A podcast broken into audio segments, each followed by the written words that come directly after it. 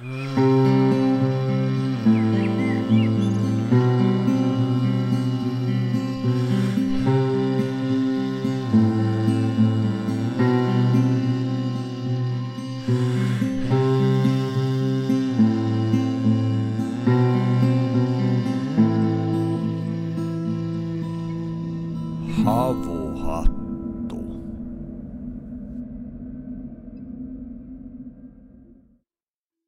Havuhattu podcast menee syvälle metsään ja luontosuhteeseemme. Minä olen Joonas Vaarala. Minä olen Otto Kronqvist. Tervetuloa havuiselle matkalle luonnon ääreen. Miska Käppi on sallalainen suuri saunan ja metsien ystävä ja perheen isä. Miska on tutkinut muinaisia kulttuureja ja traditioita jo toistakymmentä vuotta. Hän on opiskellut traditionaalisten opettajien ohjauksessa ympäri Intiaa ja toiminut muun muassa matkaoppaana Egyptissä ja Azoreilla. Tällä hetkellä Miska opettaa joogaa Helsingissä Shakta joogakoulussa ja toimittaa yhdessä joogatutkija Matti Rautaniemen kanssa Maailmanpuu podcastia. Tervetuloa Vartiosen studiolle, Miska. Kiitoksia, kiitoksia. Tämä täytyy olla miellyttävin studio, missä olen koskaan saanut äänittää yhtään mitään. Sinut tuntien olet ollut aika monissa studioissa, eli tämä on kyllä huikea kunnianosoitus ja hatunnosto meidän studiollemme. Joo, ei joka päivä tuu nauhoittaneeksi podcastia maan pääkaupungin kauneimmalla kohdalla yöllä keskellä talvea lunta tupruttaa ulkopuolella ja täällä me takkatulen ääressä istumme. Pelkästään tämä on mukavaa. Niin tämä Vartiosaari on myös sulle tärkeä paikka. Vietät täällä aika paljon aikaa. Mikä merkitys siinä on, että tällainen paikka on olemassa näin lähellä kaupunkia, missä pystyy tulemaan viettää tällaista lepposta mökkielämää ihan, ihan kaupungin kupeeseen? Mulle kaupunki on vähän niin kuin iso laitos, jossa me yhdessä ollaan ja laitoksessa teemme omia päivittäisiä askareitamme ja, ja se on hyvin vaarallista unohtua sinne ja unohtaa, että mitä sen ulkopuolella on. Niin kuin kaikki tietää näistä muista laitoksista, jotka enemmän tunnustetaan. Ja itsehän on tosiaan, niin kuin tuossa esittelyssä sanoitte, tuolta Itä-Lapista kotoisin ja tämä luonnon läsnäolo on ihan niin kuin välttämättömyys mun mielenterveyden kannalta. Ja kun nyt monista syistä joudun täällä pääkaupungissa asumaan, niin se psykologinen vaikutus, mikä sillä on, kun soi, soutaa tuosta vaikka tuosta Reposalmen yli Vartiosaareen. Me ollaan yhä kaupungissa, mutta yhtäkkiä ei tunnu siltä. Yhtäkkiä kaikki on toisin ja toi takan tuli tuossa vieressä lumen peittävät männyoksat tuolla ikkunan ulkopuolella. Siellä näkyy ikkunasta meri ja muu. Tämä on se, mistä mun täytyy saada tosi usein muistutusta. Nimittäin jos mä unohdan, mistä elämässä niin sanotusti oikeasti on kyse, niin siitä tie on suoraan tuhoa. Niin, tuosta puhuttiinkin ensimmäisessä jaksossa tuosta soutamisesta, että tavallaan tässä on tämmöinen tietynlainen initiaatioriitti sieltä, niin kuin sanoit, laitoksesta tänne tota, johonkin kokonaisen pariin, ja se tapahtuu nimenomaan soutuveneellä. Meidän tapauksessa naapurit toki tulee tuonne monesti kyllä moottoriveneellä, mutta meillä ei sellaista luksusta. Luojan kiitos ei ole. Niin, mutta jo, jonain iltana kun myrsky puhaltaa, niin silloin voisi olla kyllä ehkä semmoisellekin tarvetta. Mutta se on mun mielestä myös tärkeää, että sinne Shangri-Laahan ei aina pääse. Joskus eh, luonnonvoimat päättää, että et pääse. Mieleen tulee yksi kerta viime talvelta, kun tuolla oli semmoisia puolen metrin kokoisia ahtojää kimpaleita lillumassa ja aivan pieni kanava siinä välissä, niin pieni, ettei mahtunut airoja vetämään. Ja me koitettiin vetää niitä airoja lunta pitkin ja päästä eteenpäin, eikä koskaan päästy saareen. Mutta eikös Miska ollutkin näin, että taitaa olla ainut kerta, kun ei olla päästy tänne silloin, kun ollaan haluttu? Ei valitettavasti minun kohdalla pidä paikkaansa, että itselläni viime viikolla oli niin paha etelätuuli, että puolessa välissä luovutin. Tuuli oli niin niin massiivinen, että, että tiesin, että nyt oikeasti pelataan hengellä ja tulipa siinä ajatelleeksi vaimoa ja lapsia ynnä muita, että ehkä nyt en kuitenkaan huku tänne ja päätin soutaa takaisin. Mutta useamman kerran kyllä Tuuli on tehnyt tepposet. Jää vain sen yhden kerran, minkä juuri mainitsit. Vartiosaaressa on äh, tämän meidän mökkeröisen lisäksi myös paljon tuommoisia ihan luontokohteita nähtäväksi. Täällä kulkee tosi kaunis luontopolku kuulijoille myös tiedoksi, että jos tuutte koskaan Vartiosaaressa käymään, niin se lähtee tuolta venelaiturin kupeesta niin sanotun Akavan talon valkoisen ison kartanon pihasta ja se kiertää noin kolmisen varttia tunnin ympäri saarta ja, ja palautuu sitten tuonne kärrytielle takas. Tämä on vain yksi näistä, mutta jos sun pitäisi, Miska, nimetä joku tämmöinen Vartiosaaren luontokohde tai miksei nyt sitten rakennettukin kohde, joka on sulle kaikista tärkein, niin mikä se olisi? Jos kuulijat ei tiedä, niin Vartiosaari-nimi ei tule sattumalta. Täällä on todellakin oltu Vartiossa ja, ja yllättävän harva helsingiläinen tietää, että Helsingin kaunein näkymä on täältä Vartiosaaren eteläkärjestä. Mä en edes tiedä, mikä sen nimi on. Meidän kielessä sitä kutsutaan viikinkikallioksi. Siellä on tämä vanha, ilmeisesti venäläisten rakentama ö, majakka, tämmöinen kummeli. Ja siitä avautuu, siitä näkee ihan noita eteläisimpiä Helsingin saaria ja, ja siitä näkee todella kauas. Se on varmasti Helsingin kaunein kohta mun mielestä, eli täytyy se nyt nimetä Vartiosaarenkin kauneimmaksi paikaksi. Jos kuulijat haluavat nähdä, miltä tämä näkymä näyttää, niin suosittelen menemään ja katsomaan jutun Myrskypilvet Vartiosaaren saaren yllä. Valokuvaaja otti hienon otoksen tästä nimenomaista paikasta. Mutta jotta kuulijalle nyt tulee ihan selväksi, ettei tässä ihan tuntemattomia olla, niin mua kiinnostaisi Joonas kuulla ö, sinun suusta, että mikä on ensimmäinen kohtaaminen Miskan kanssa, minkä muistat? Tämä on mielenkiintoista. Hankala homma sinänsä, että Sallassahan kaikki periaatteessa on toisinansa tuttuja. Ja jos nyt ei välttämättä ystäviä olla, eikä, eikä hyvän päivän tuttujakaan, niin kuitenkin tiedostetaan toisen läsnäolo, vaikka me, mekään ei olla ihan, ihan täysin samanikäisiä, mutta hyvin, hyvin läheltä. Mä luulen, että se, tämä saattaa ehkä tulla yllätyksenä joillekin, jotka tuntee minut ja Miskan, mutta me ollaan pelattu samassa jääkiekkojoukkueessa. Kas kummaa. Minä itse asiassa ajattelin tässä juuri samaa. Ja mä, mä luulen, että se on, se on juurikin siellä, kun mä ensimmäisen kerran niin kuin vähänkin enemmän alettu olemaan tekemisissä. Tämä oli Sallan palloseuran äh, junioritoimintaa, jossa me siellä kovasti pelattiin. Joonas taisi pelata vähän vähemmän aikaa kuin minä, mutta sieltä mäkin muistan, että siinä niin kuin semmoinen syvempi yhteys, tai ei voi sanoa vielä siinä vaiheessa syvempikään, mutta yhteys syntyi siinä, vaikka kyllä mä oon Joonaksen olemassaolon tiennyt niin kauan kuin minulla muistoja on, mutta siinä me alettiin tuntea toisiamme. Mutta kyllä se sitten niin kuin ystävyys alkoi syvenemään sitten, sitten kun saatiin tuota lumilauta jalkoihin kiinni ja alettiin viettämään viikonloppuja ja arkiiltojakin tuolla Sallatunturin takamaastoissaan. Joo, kun teidän podcastissa niin paljon luontosuhteesta puhutaan, niin mä oon ihan varma, että mun ja Joonaksen luontosuhde hioutui aika niin kuin voimakkaasti niinä teinivuosina, kun monet muut teinit keksi ehkä vähän vähemmän rakentavaa tekemistä. Me vietettiin joskus kuusi päi- kuutena päivänä viikossa, käytiin Sallatunturilla lumilautailemassa ja mentiin siellä säällä kuin säällä, niin kuin miinus 40 plus 10 ja, ja hullusta lumisateesta poutapäiviin. Niin kuin, ja me nimenomaan suosittiin näitä rinteen ulkopuolella laskuja ja siellä me opittiin, miten Pohjolan talvi käyttäytyy, millaisia eri lumityyppejä on, miten vaikuttaa se tuleeko pohjoisesta vai etelästä ja kaikkea tätä. Siinä on iso osa siitä, että miten mä oon oppinut ymmärtämään Lapin luontoa, tulee näiltä lumilautailuvuosilta. Luulen, että siinä tavallaan, ainakin mun, mun omalta kohdalta, mulla on aukesi tällainen niin kuin liikunnallinen tekeminen ilman, että se tuntuu urheilulta se, se lähti niin kuin siitä liikkeelle. Ja se, se, siitä lähtien se on ollut mulle tosi tärkeää, että mä tykkään niin kuin tehdä paljon asioita ja liikkua luonnossa, mutta mä en voi sietää urheilua.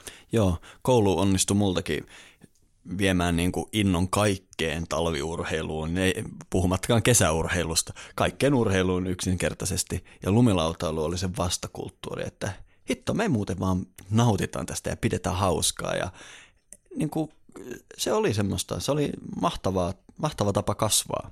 Oliko se tällaista vapaa tyylittelyä? Siinä oululainen puki se sanoiksi. Jo välitauolla ei soiteta Bumfuck MCsin freestyleria ottoa. Why not? Why not? Yksi semmoinen muisto, mikä mulla on, on täältä meidän yhteiseltä taipaleelta sieltä Sallasta, mistä voitaisiin hyvin lähdetään versoimaan seuraavaa keskustelua, on, on se, että oltiin ehkä yläasteikäisiä ja, ja molemmilla oli varmaan siinä vaiheessa aika kovat kelat käynnissä, että mitä sitä oikein niin kuin elämältä haluaa ja mihin, mihin sitä suuntaa mielenkiinnon kohteetansa. Ja muistan, että olit siinä vaiheessa jo, sulla oli yksi ystävä, joka oli kiinnostunut näistä henkisistä ja esoterista asioista. Ja hänen kanssa olit keskustellut ja tulit sanomaan minulle, että nyt on Joonas sellainen hetki, että nyt pitää päättää, että lähteekö näihin hommiin mukaan ollenkaan, jatkaa elämää niin kuin muutkin tavallista arkea, perhettä, työtä, vai uppoutuuko tälle henkiselle tielle? Mm-hmm. Tosi jännittävää, että sä muistat tollasen. Mä en nimittäin muista tota keskustelua itse, mutta mä tiedän täsmälleen ne ajat, mistä sä puhut. Se oli sitä yläasteikää ja, ja tosiaan aloin olla enemmän tekemisissä. Eräs ystäväni antoi mulle muun muassa Tiibetin buddhalaista kirjallisuutta, hindukirjallisuutta.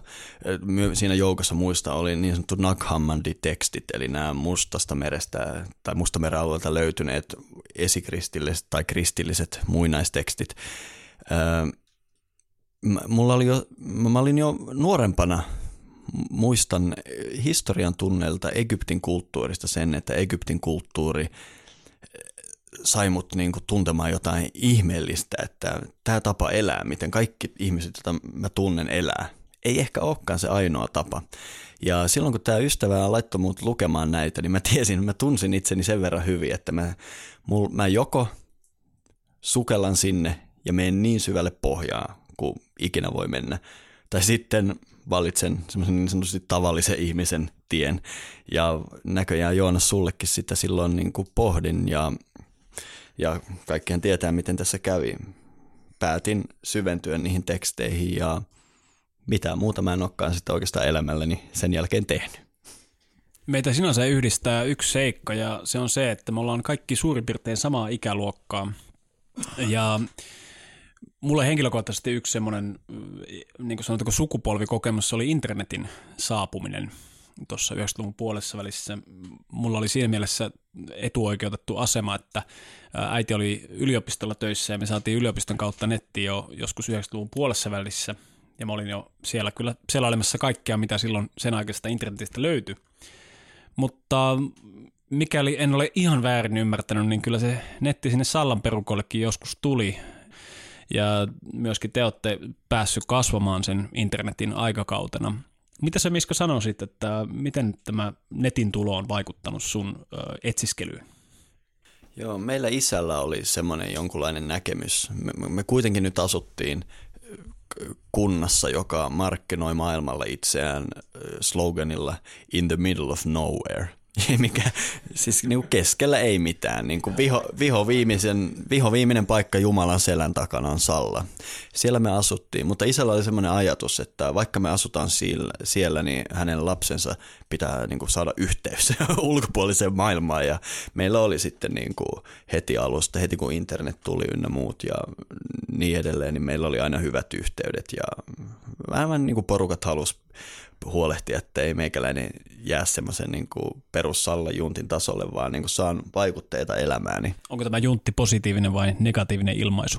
Tässä ei ole mitään niin kuin arvomaailmaa mulle. Se on vaan yksi tapa elää elämää, mikä on yhtä kunnioitettava kuin mikä tahansa muukin. Mutta mun vanhemmat selvästi ei halunnut mulle sitä tietä ja meillä oli tosi hyvät yhteydet ja Joonaksen kanssa me oltiin aika innoissaan näistä netin jutuista. Me vähän opittiin Linux-hommia, laitettiin omia palvelimia pystyyn ja muuta, mutta totta kai kun puhuttiin tuosta polusta, minkä valitsin, niin me eletään siinä mielessä huikea aikakautta, että kaikki niin sanotut pyhät tekstit, muinaiset kirjoitukset, eri kulttuurien tutkimus, kaikki on siellä.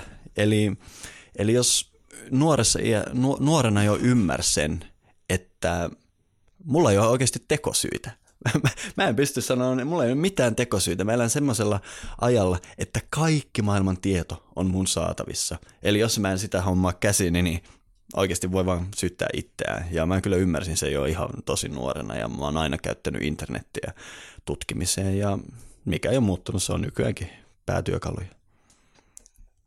Eikä voitaisiin palata vielä siihen, siihen mun tota tarinaa siitä, että miten sä pohdiskelit näiden kahden vaihtoehdon välillä. Että toisessa oli tällainen niin kuin tavallinen perheelämä ja toisessa henkinen tie.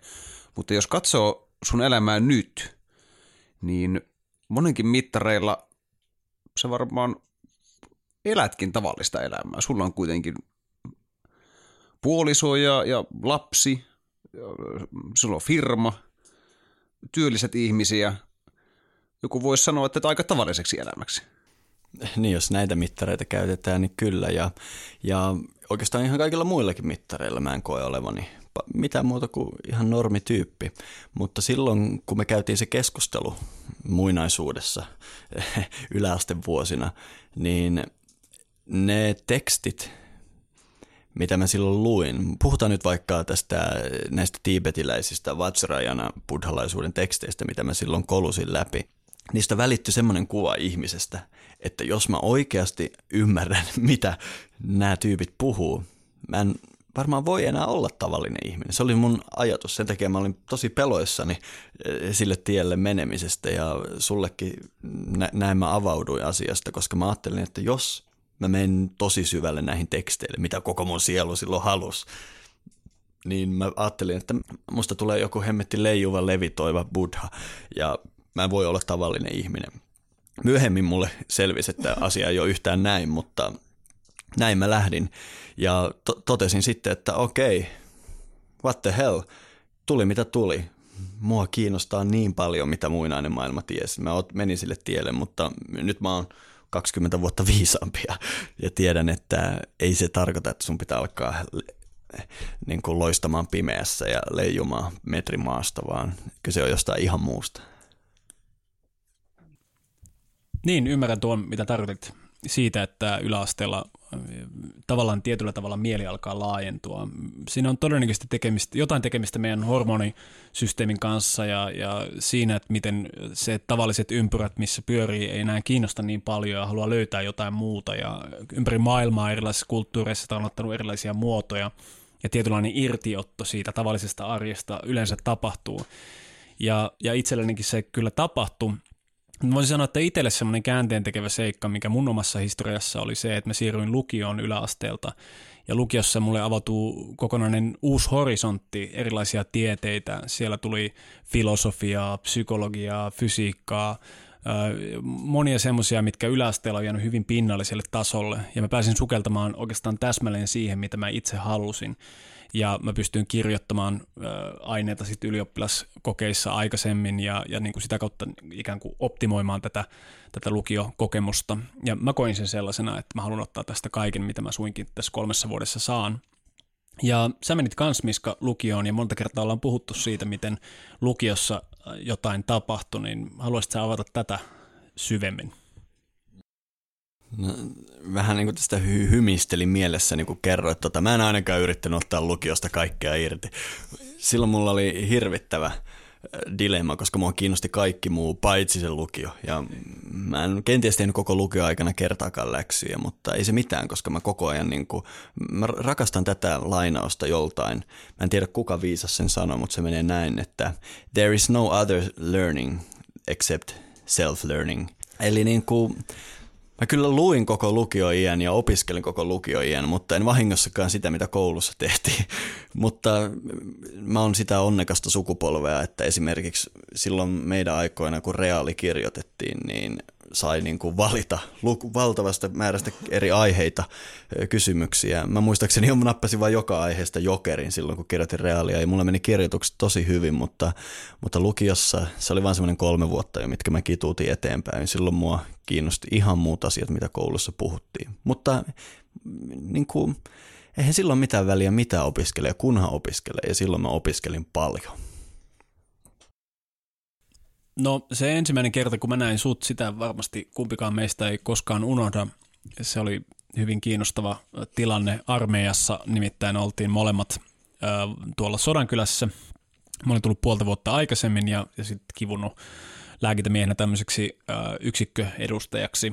Ja Miska ö, haki tämmöisen niin työopintoja sosiaaliasiamiehen paikkaa ja ö, sitten luutnantti ja sitten viiden yksikön vai montako niitä nyt olikaan ja näiden kompanioiden yksikköedustajat olivat sitten valitsemassa tätä työopintos sosiaaliasiat miestä ja hakijoita taisi olla 25 kappaletta vai jotain sellaista. Aika monta oli kuitenkin.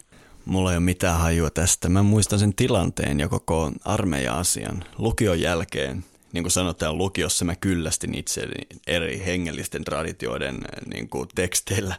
Ja mulla oli ihan päivän selvää, että mun on päästävä Intiaan. Ja mä tein, kun tein siinä tiliä itseni kanssa, mua ei paljon armeijan jutut kiinnostanut, mutta mä totesin, että kuusi kuukautta on se parempi kuin 13 kuukautta sivari. Eli jos mä menen kuusi kuukautta sinne, niin mä voin sitten jäljellä jäävät kuusi kuukautta tehdä duunia ja lähteä Intiaan. Ja kun mä sitten sinne Sodankylän kasarmille päädyin, niin mulle selvisi, että on olemassa tämmöinen unelmaduuni nimeltä työopinto ja sosiaaliasiamies. Eli niin kuin Jeppe, jonka työtehtävät on lähinnä internetkahvila ja leffateatterin pyörittäminen ja totesin, että tämä on se juttu. ja totta mies kai, paikallaan. heti tunsin kutsumuksen. Ja sitten tietysti hain sitä ja totta kai joku muukin oli oivaltanut, että kyseessä on niinku unelma duuni ja sitten mentiin sinne haastatteluihin ja muistan se haastattelutilanteen hyvin. Siinä oli näitä herra isoherroja monta ja sitten näitä, näitä sotilasedustajia en, en muista siitä tilanteesta paljoakaan muuta kuin sen, että halusin vetää sen kotiin. Ja en, en esimerkiksi muista sinua, Otto, koska olin niin paiseessa siitä tilanteesta. Mutta siinä haastattelutilanteessa me ensimmäistä kertaa tavattiin. Ja minä tiedän näin jälkikäteen, että kaikki muut oli sitä mieltä, että mut pitäisi valita, paitsi sinä.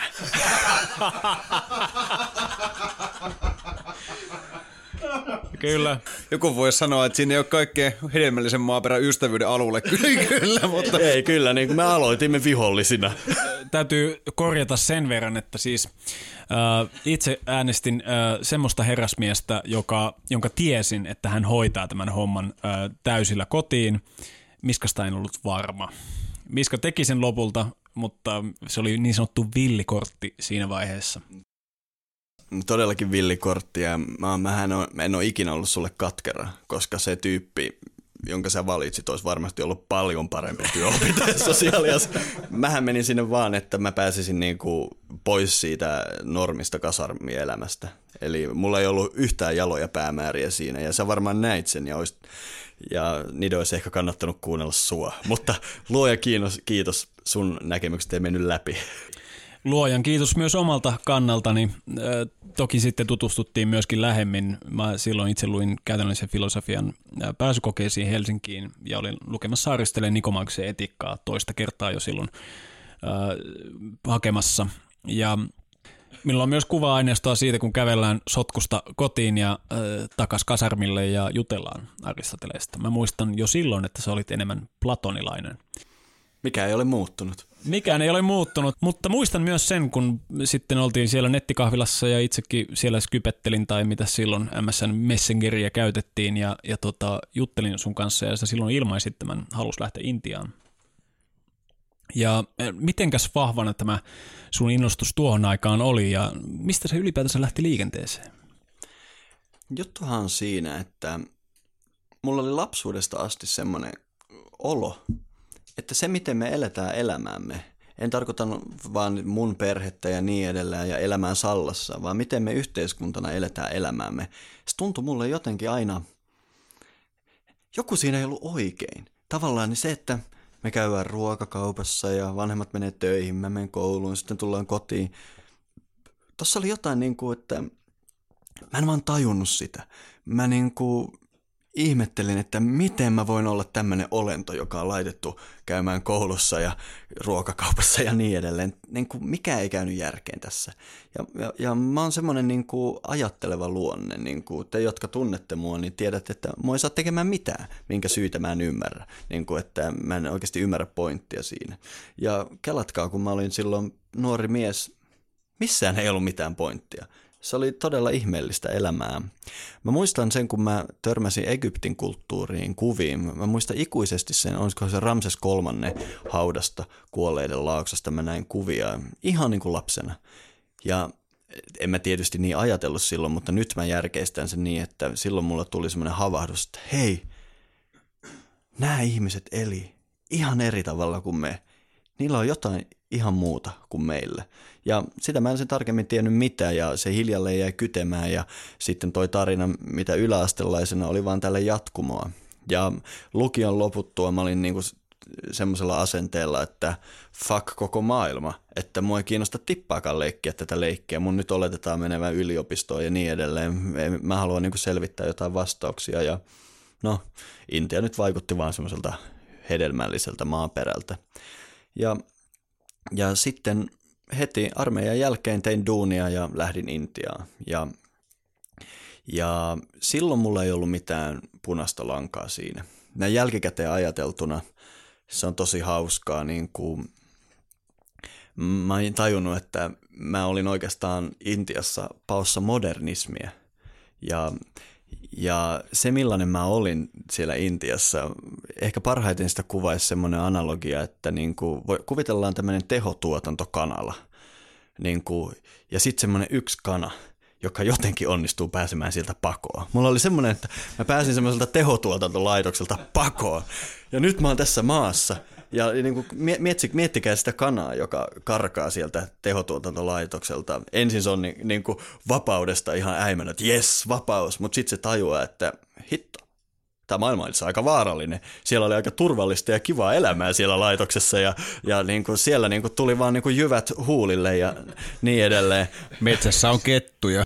Just niin. Mä tajusin siellä Intiassa, että hitsi, se hurja hyvinvointiyhteiskunta, joka oli eräänlainen laitos, tehotuotantolaitos. Se on nyt takana, nyt mä oon täällä. Ja täällä ei ole mitään niitä rakenteita. Ja tiedättekö, se oli aika vaarallista, niin kuin siellä voi tapahtua mitä tahansa. Siellä kadulla ei ole, kadulla on isoja kuoppia, bussit on niin kuin kaksi bussia hitsattu toisiinsa kiinni ja tehty siitä yksi toimiva ja niin edelleen. Ja tiedättekö, mä rakastin sitä vaaraa. Mä olin niin kuin, että jes, kerrankin on niin kuin vaarallista. Se oli mulle niin, niin ihana tunne mennä siellä Intiassa. Siis mä silloinkin vihasin noita Intia isoja kaupunkeja, mutta kun pääsi Intian maaseudulle, tiedättekö se tunne, kun niin, meillä päin täällä niin kuin lehmät laitetaan tähän aitaukseen, kanat tähän aitaukseen ja ihmiset tähän aitaukseen ja niin edelleen. Siellä oli kaikki sekaisin ja kaikki, ja mä olin niin kuin, että ah, elämä voi olla tällaistakin. Ja meillä, tiedätkö, jos joku kompastuu rappusissa, niin sitten siihen tulee isot varoituskyltit ja kaide ja kaikki. Siellä on niin kuin, että joko pidät huolta itsestäsi tai sitten todennäköisesti putoat sinne kuoppaan tai jotain. Eli mä, mä niin rakastin sitä, että tämmöiset elämän perusasiat niin kuin, oli yhtäkkiä läsnä. Ja mä oon jälkikäteen tajunnut, että ne mun ekat reissut Aasiaan oli vaan modernismin pakoa. Tiedetään. Niin, tekin olette reissannut sillä suunnalla. Oletteko te yhtään samoilla linjalla? Kyllä, kyllä ehdottomasti. Ähm, äh, täytyy sanoa, että, että teillä kahdella oli hyvin suuri merkitys siihen, että mä lopulta päädyin Intiaan. Sitten kun pääsin sinne käytännössä filosofian laitokselle ja vietin siellä useamman vuoden ja kuvittelin, että filosofianhan täytyy olla sitä, mikä antaa vastauksia hyvän elämän kysymyksiin. Miten elää hyvä elämä. Etikan kurssi oli lukiossa se, mikä kiinnosti kaikista eniten, koska kukaan ei ollut koskaan aikaisemmin edes esittänyt semmoisia kysymyksiä. Mikä on oikein, mikä on väärin, onko hyvyyttä, onko pahuutta, millaisia erilaisia teorioita hyvästä ja pahasta on olemassa. Ja lopulta mä kuulin niin paljon teidän juttuja Intiasta – ja oikeastaan mulla iski kaikista eniten se, että te sanoitte, että kaikki Intiassa on toisinpäin. Siellä mikään ei ole samalla tavalla kuin täällä. Ja se oli tosi kiinnostava ajatus. Mä ajattelin, että jos kerran täällä lännessä tämä meidän filosofia ei kykene vastaamaan näihin kysymyksiin, ei itse asiassa pysty edes antamaan minkälaista johtolankaa. Okei, sä voit lukea Spinozan teoksia ja olla silleen, että wow, Spinoza oli varmasti hyvin sivistynyt mies ja ymmärsi näistä asioista, mutta että saisi jotain johtolankoja siihen, että miten oikeasti tehdä se, ei kertakaikkisesti mitään. Ja mä annoin vaan Intialle tilaisuuden. Mä haluaisin, että okei, no, jos se on niin ihmeellinen, niin kaippa sieltä löytyy sitten joku guru, joka puu juurilta, joka voi kertoa mulle viisauksia. Ja monta löytyi. Se olikin ensimmäisen reissu upeampia juttuja. Mutta tuo tehotuotantokanala vertaus pätee myös minuun. Itse siis käytiin aikoinaan semmoista vertauskuvaa, että on niin kuin lapsi, joka opettelee kävelemään, koska suoranaisesti kävely oli niin vaikeaa ensimmäisenä päivänä, kun tulin Deliin. Se, että jos et katso ympärillesi, niin oot hyvin nopeasti kuollut. Joo, ja me ollaan tämmöisen niin kuin yhteiskunnan tuotoksia. Jotenkin niin kuin meidän yhteiskunnassa ei voi mitenkään perustella. Jos joku lisää turvallisuutta, jos joku lisää, niin se muutos yhteiskunta on aivan pakko tehdä.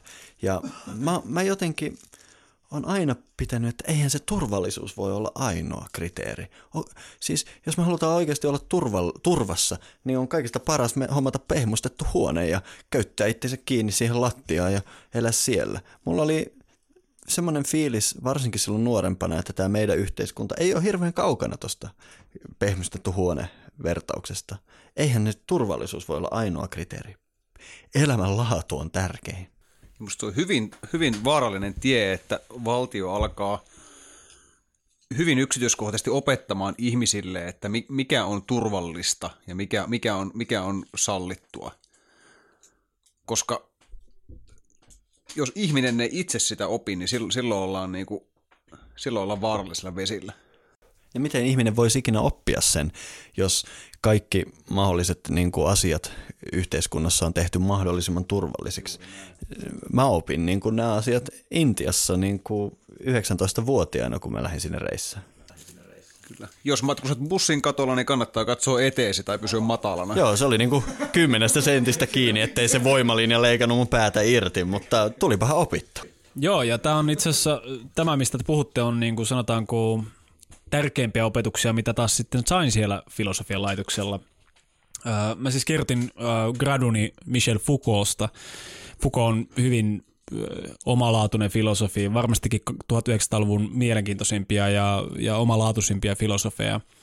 Ja hänellä oli myös tapa rakentaa historian filosofiaa, jossa otetaan huomioon se, miten ollaan siirrytty tämmöisestä territorion alueella olevista muuttujista, jota siis ihmiset sanotaanko tuhat, vielä 1300-luvulla oli. Eli vähän niin kuin on kiviä, on jokia ja sitten on ihmisiä ja prinssi hallitsee sitä kaikkea. Ja sitten voi myöskin kohdella näitä subjekteja tavalla, millä haluaa. Kunnes vilja ylijaama lopulta johti siihen, että kaupunkivaltiot syntyi. Ja tietenkin ensisijaisesti oli kysymys erilaisten tautiepidemioiden hallitsemisesta ja siitä, miten syntyy tietynlainen hallinnan kulttuuri, jossa ajatellaan, että on tietynlaisia väestön osia, jotka pitää esimerkiksi eristää, laittaa karanteeniin muusta yhteiskunnasta. Ensimmäisenä kysymys oli tietenkin siis vaikkapa sairaista ihmisistä, joilla oli musta surma tai jotain muuta, mutta hyvin nopeasti siirryttiin rikollisiin, siirryttiin muuten sairaisiin, mielisairaisiin ja varmaankin Foucaultin keskeisin anti on ollut nimenomaan mielisairauden historian synty, miten ensimmäiset mielisairaalat, ei tarkoitus ei ollut parantaa niitä ihmisiä, vaan sulkea heidät pois muusta yhteiskunnasta, kun ne siirryttiin pehmeämpiä ja pehmeämpiin hallinnan tapoihin. Ja ollaan lopulta päädytty, Foucault jo 80-luvulla analysoi, miten tämmöinen hyvinvointiyhteiskunta – ja hän siis ei ottanut moraalisesti kantaa, onko se hyvä vai huono asia, että näin on käynyt, mutta hän totesi, että tulevaisuudessa puhutaan tämmöisestä biovallasta, jossa elämä itsessään on hallinnan kohde. Se, miten ihmiset syntyy, miten ihmiset elää, miten he kuolee ja se koko... Ajattelee. Ja ajattelee. Foucaultin kuuluisin ö, keksintö liittyy nimenomaan tähän niin sanottu panoptinen malli, jossa Panoptikon on itse asiassa arkkitehtuurinen rakenne, joka on olemassa. Suosittelen käymään Viinissä esimerkiksi löytyy upea, tai siis karmiva, mutta upea, upealla tavalla niin kuin täydellisyyteen viety panoptinen laitos, joka on siis ympyrä. Ja sen ajatus on se, että se on täydellinen vankila, koska sillä keskellä on vartiotorni, jossa on peilit. Ja takaa tulee valo läpinäkyvistä seinistä selleihin niin, että vartiotornista näkee jokaisen sellin vaan kääntämällä päätään. Ja se oli siinä mielessä myös nerokas, että siellä ei välttämättä lopulta edes tarvittu vartioita. Joo, siis sä kuvailit tosi hyvin sen, niin kuin, mistä mä käytin äsken termiä laitos. Ja tietysti mä en tiennyt mitään Foucaultsta, enkä panoptikonista, enkä mistään muustakaan. Mä vaan niin kuin nuorena miehenä tajusin, että tämä ei voi olla se, mitä ihmisten on tarkoitus elää. Ja se oli vaan sellaista niin kuin hätiköityä spontaania, että mitä muuta maailmassa on. Ja intialaiset on ollut tosi huonoja rakentamaan tämmöisiä järjestelmiä. Luojalle siitä kiitos. Tosi he on nyt viimeisen kymmenen vuoden aikana kehittynyt kyllä huomattavasti.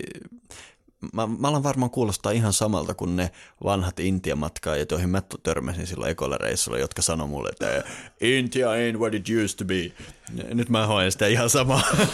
Luulen, että kulkijat on puhunut siitä 1800-luvulta alkaen. Kyllä. Sama, samoja juttuja. Näin on. Mutta ennen Intiaa se kuitenkin päädyit lopulta Egyptiin. Sä mainitsitkin, että näit tuossa Ramses kolmannen haudan jo lapsena kirjasta ja, ja luit paljon Egyptistä ja lopulta sulle tarjottu tilaisuus lähteä Egyptiin. Mitenkäs tämä tapahtui ja, ja mitenkäs päädyit siihen reissuun? Egyptiin mä menin itse Intiaan. Mä olin jo kaksi Intian reissua tehnyt siinä vaiheessa, kun mä päädyin Egyptiin. Intian reissut oli tosi a, niin kuin, ö, mieltä avaavia ja ne antoi mulle kokemuksen siitä, miten eri tavalla voi ihminen elää. Mutta sitten mä palasin kuitenkin Suomeen ja mä menin Itä-Suomen yliopistoon opiskelemaan. Vähän, ehkä niin kuin sukulaiset sai puhuttua miehen vähän järkeä, että pitää hommata tutkintoja ja niin edelleen. Mutta eihän siitä tullut mitään. Mulla oli käytännössä niin kuin seitsemän sivuainetta ilman yhtään pääainetta. Mua kiinnosti kaikki ja se yliopisto ei tuntunut oikealta paikalta ja ja Intiassa mä olin kuitenkin osaksi, ehkä se ekojen matkojen suurin pointti oli se modernismin pako, mutta iso osa oli myös sitä niin kuin temppeleissä hengailua ja pyhien miesten jututtamista ja kaikkea sitä, niin kuin, että saisi otteen siihen muinaiseen kulttuuriin, mikä vieläkin on hyvin vahvasti läsnä siellä Intiassa. Ja sitten yliopistosta päätin, että Egypti, joka oli mulla kylvänyt sen siemenen siihen, että mua, se oli se ensimmäinen johtolanka, että on toinenkin tapa elää. Ja mä päätin, että mä haluan mennä Egyptiin tutkimaan perusteellisesti asioita. Mutta persaukisena opiskelijana se ei ollut mitenkään mahdollista. Mutta sitten mä näin ilmoituksen, että haetaan Egyptiin matkaoppaita. Ja mä hain ehdot välittömästi sinne. Mä, mä olin edellisen kymmenen vuoden aikana kuitenkin ahminut aika tehokkaasti egyptiläistä kirjallisuutta ja sitten mä pääsin sinne työhaastatteluun. Ja mulla ei ollut minkäänlaista koulutusta alaa, ei minkäänlaista mitään, siellä oli monia, joilla oli matkaoppaan koulutukset ynnä muut, mutta mä, mä sain ne vakuutettua, että mä todella tiedän Egyptistä paljon ja sain paikan ja yhtäkkiä mä pääsin Egyptiin niin, että joku muu maksaa viulut ja ekan kuukauden ajaksi mulle palkattiin henkilökohtaiset egyptologit, joiden kanssa mä menin läpi kaikki Egyptin pyhät paikat ja mulla oli siis egyptologimessissä, mä sain esittää mitä tahansa kysymyksiä, koska se oli myös mun työnantajan etu, että mä todella niin kuin opin ne paikat ja osaa opastaa siellä ja mä olin käytännössä paratiisissa. Illat ja yöt mä katselin kaikkia dokumenttielokuvia muinaisesta Egyptistä päivät. Mä kuljin niitä temppeleitä ja kaupunkeja, mistä mä olin katsonut yöt dokkareita ja mä olin aivan äimänä. Mä olin taivaassa ja tajusin, että se kulttuuri, joka Egyptissä on vaikuttanut vaikka 5000 vuotta sitten, se oli jotain aivan käsittämätöntä. Koko se ajatus, että muinaiset olisi alkukantaisia, katoaa aika helposti, kun pyörit jossain Gisassa tai Luxorissa, kun katsot, kun tyypit pinoaa pari miljoonaa auton kokosta kiveä täydelliseen geometriseen muotoon, niin kuin se ei olisi mikään juttu. Niin kuin 80 tonnin painoinen graniittilohkari olisi niin kuin ihan normi juttu siirtää jonnekin, mikä on meidänkin kulttuurille haaste. Ja tämä oli sitten mulle seuraava askel. Miten sä näkisit, että muuttiko pelkästään jos se, että sä pääsit kävelemään siellä Egyptissä niillä muinaisilla raunioilla ja sä näit, näit niitä paikkoja, muuttiko se jo itsessään sun maailmankuvaa? Mä en, silloin, jos olisit kysynyt multa, mä en olisi osannut vastata, mutta näin jälkikäteen pystyy näkemään asioita elämässään ja kuitenkin mä oon senkin jälkeiset kymmenen vuotta käyttänyt muun muassa niin kuin temppeliarkkitehtuuriopiskeluun ja mä ymmärrän, että ne itse temppelit on suunniteltu menemään sun tietoisen mielen ohi tiedostamattomaan ja ne altistaa sut ikuisille totuuksille. Ja kyllähän ne muokkas mun koko tapaa nähdä maailmaa paljonkin, mutta silloin se oli hyvin epäselvää. Vasta jälkikäteen mä oon sen oivaltanut. Kertoisiko vähän tarkemmin sanoa tuossa temppelisuunnittelusta? Pysytte sanallistamaan, mit, mitä ne on ne elementit, millä, millä se tehdään? Se on tosi hankalaa. Jos kuulija haluaa tutustua, niin äh, Schwaller the Lubitz muun muassa analysoi Luxorissa, eli siis muinaisessa Ylä-Egyptin pääkaupungissa näitä temppeleitä. Oikeastaan kahta päätemppeliä, eli Karnakin temppelikompleksia ja sitten niin sanottua Luxorin temppeliä. Ja hän on tehnyt mahtavia oivalluksia. Tähän liittyy tietysti se, mitä nykyään vaikka New Age-piirit kutsuu pyhäksi geometriaksi, eli semmoiset geometriset elementit, mitkä, mitä luonto käyttää, vaikkapa kasveja, eläimiä, kaikkea, galakseja, mitä tahansa luodessaan. Ja miten ne temppelit ilmentää sitä arkkitehtuurillaan jotain tosi jännittävää. Mutta ei, siihen ei pelkästään liity arkkitehtuurin mittasuhteet ynnä muut, vaan tietysti se kuvasto ja kaikki muu. Ja jos otetaan vaikka tämä Swaller de Lubitsin paljon tutkima Luxorin temppeli, niin sehän tavallaan käy läpi koko ihmisolennon eri Tähän on hirveän vaikea löytää suomenkielistä sanaa, mutta kun puhutaan traditionaalista lääketieteestä, niin kiinalainen lääketiede puhuu meridiaaneista, intialainen lääketiede praanasta. Egyptissä oli myös samanlainen lääketiede, jota he myös kutsu elämäntieteeksi. Siinä on nämä ihmisolennon eri tasot.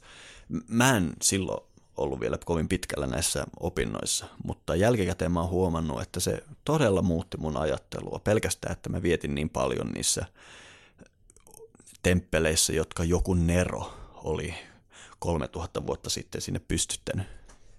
Sanoit myös, että miten egyptiläiset kykeni siirtämään jopa 70 tonnin painoisia palikoita todella tarkkoihin ö, asetelmiin rakentamaan aivan uskomattomia rakennelmia, jotka edelleen seisoo jopa 5-6 tuhannen vuoden jälkeen. Vietit myös jonkin verran aikaa Gisassa ja näit myös suuren pyramidin. Millaisen vaikutuksen se teki sun silloin, kun ensimmäistä kertaa näit sen? Sitä hetkeä mä en ikinä unohda, kun mä näin Gisan suuren pyramidin. Se oli hauska juttu. Mä itse näin sen lentokoneen ikkunasta ensimmäistä kertaa. Matkalla Egyptiin mä olin menossa semmoiseen pienempään kaupunkiin ja nukuin. Se, se kone teki välilaskun Kairossa, joka on ihan Gisan vieressä. Ja mä oon nukuin koko ajan. Koko sen välilaskun siellä Kairossa mä nukuin. Ja sitten kone lähti uudestaan nousemaan. Ja mä niin kuin havahduin, että hitsi, taas lähdetään liikkeelle. Mulla oli ikkunapaikka. Ja mä avasin silmäni unesta ja mun edessä oli niin kuin huikea panoraama kisa. Mä näin sen kisan suuren pyramidin ja ei sitä voi sanallistaa. Mä en tajunnut mitään siitä, mitä mä näen. Mä olin tietysti nähnyt kisasta about tuhat kuvaa aiemmin, mutta nähdä se omin silmin. Se oli, se oli melkein mä niin kuin tajunnut olevani tässä ajassa. Mutta sitten tietysti myöhemmin mä menin kisaan ja opiskelin niitä paikkoja egyptologin avustuksella ja se Gisan suuri pyramidi on siitä hauska, että se on vähän niin kuin kävelisit suomalaisessa metsässä ja yhtäkkiä sun eteen tulee 60 metrin mittainen violetti elefantti. Se on jotain niin kummallista, että sun mieli ei tajua sitä. Se on niin kuin, että okei se on siinä, mutta mä nyt, mulla ei ole, mun ohjekirjassa ei ole mitään, miten suhtautua tähän. ja, ja, ja, ja semmoinen olo mulla on aina kisassa. Mä näen edessäni jotain, mitä mä en käsitä. Ja mä en pysty siitä teille sanomaan yhtään mitään.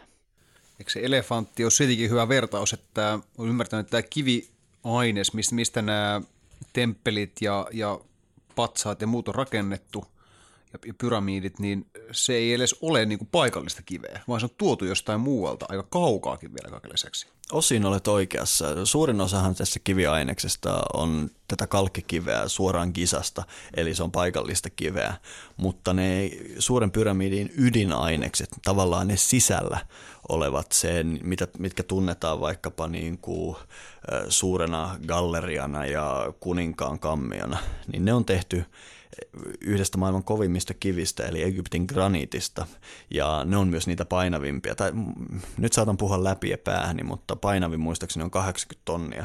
Se tarkoittaa sitä, että se koko arkkitehtuuri on ollut pakko suunnitella niin, että sinne hemmetin korkealle viedään ne graniittimöhkäleet niin kuin rakennusvaiheessa ja sitten tehdään se muu. Ja nämä graniitti, voiko niitä edes tiiliksi kutsua, koska ne on bussin kokoisia, niin niin ne on tuotu Assuanista, joka on koko Egyptin eteläisin suurin kaupunki, eli olisiko se noin 700 kilometriä sieltä Etelä-Egyptistä, mistä ne on roudattu kuulemma tämmöisillä ruokolaivoilla sinne, sinne Gizaan.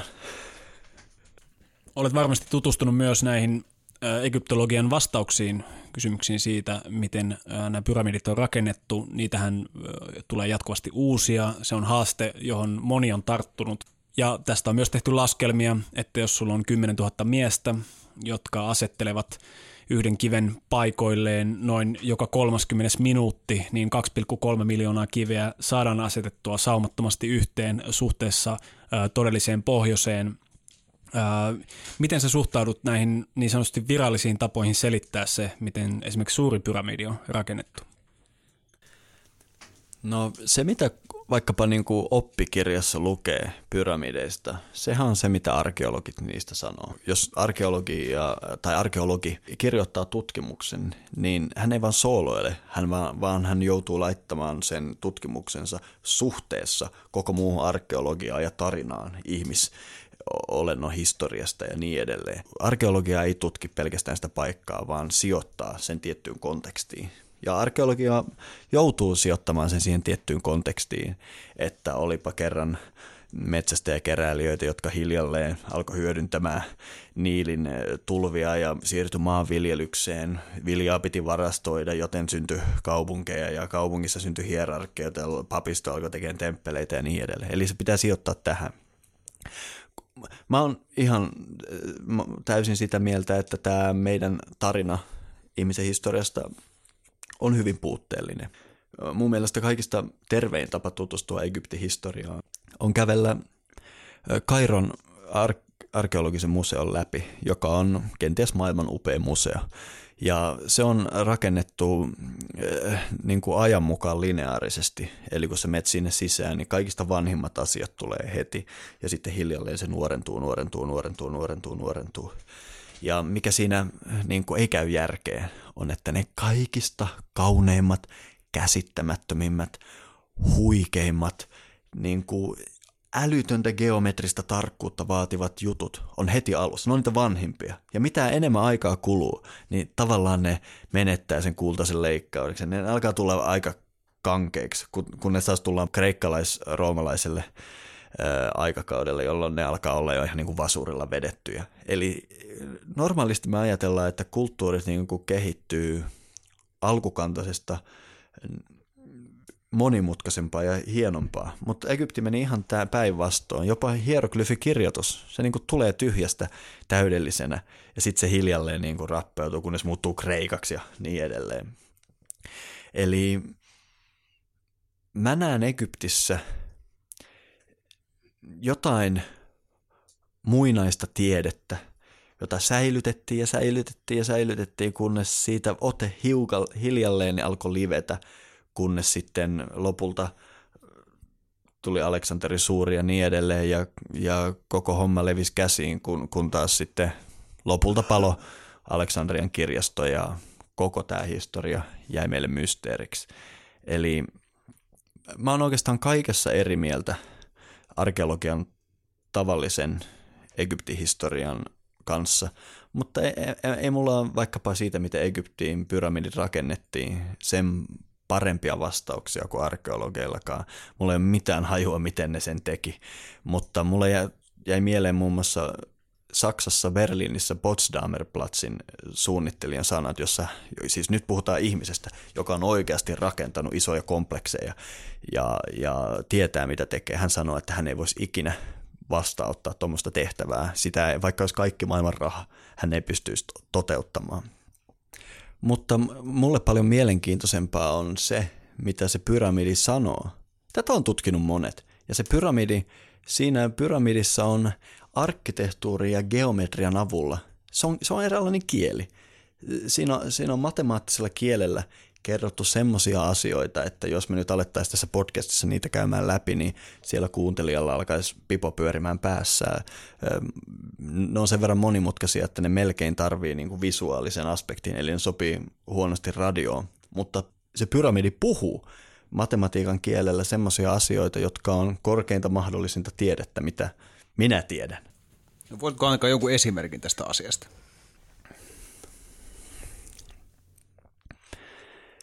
No, jos muinaisiin kulttuureihin tutustuu, niin alkaa huomata, että semmoinen luku kuin 432 niin kuin matemaattisesti on semmoinen, mitä ne on, minkä ne on kokenut hyvin tärkeäksi.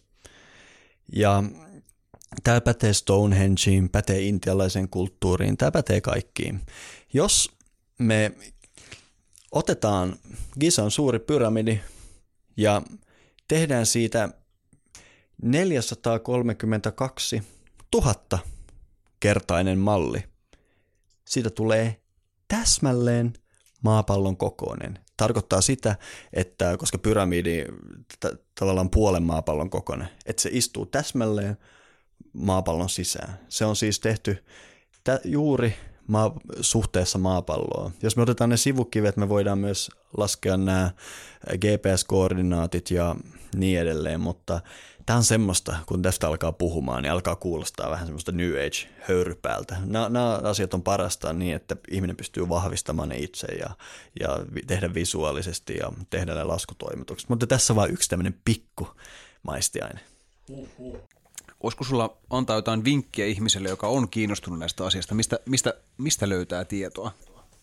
No mainitsemani Schwaller de Lubitz on mun ikuinen suosikki, mutta ihmiset ei nykyään mä oon huomannut tykkää lukea niin paljon. Mä, mä luulen, että on hyvä idea lähteä vaikka YouTubeen ja etsiä semmoinen dokkari kuin Revelations of the Pyramids. Ja siinä pääsee puolessa tunnista heti ajan tasalle. Ja painotan, että joku YouTube on täynnä kaikkea alienikamaa ja miten pyramidit oli sitä, miten Egypti oli tätä. Suurin osa tästä on ihan skeidaa ja mua harmittaa, että usein kun tästä alkaa puhumaan, niin heti vähän niin kuin joutuu siihen sakkiin, joka vaan niin kuin näkee Egyptissä asioita, mitä siellä ei ole. Mutta jos meillä on oikea matemaattinen ymmärrys, niin sieltä saa myös todella paljon irti. Voin siis lämpimästi suositella tätä dokumenttia. Käytin sitä itse lähdemateriaalina, kun kirjoitin äh, tuoreeltaan kokemuksiani pyramidista tämmöisen matkaesseen muodossa myöskin raporttiin. Mutta tässä dokumentissa siis myöskin Millennium Bridgein suunnittelija Lontoossa toteaa, että millään resursseilla, mitä meillä tällä hetkellä on olemassa ja millään arkkitehtuurisella taidon näytteellä ei voitaisi suunnitella mitään sellaista kuin suuri pyramidi Gisassa.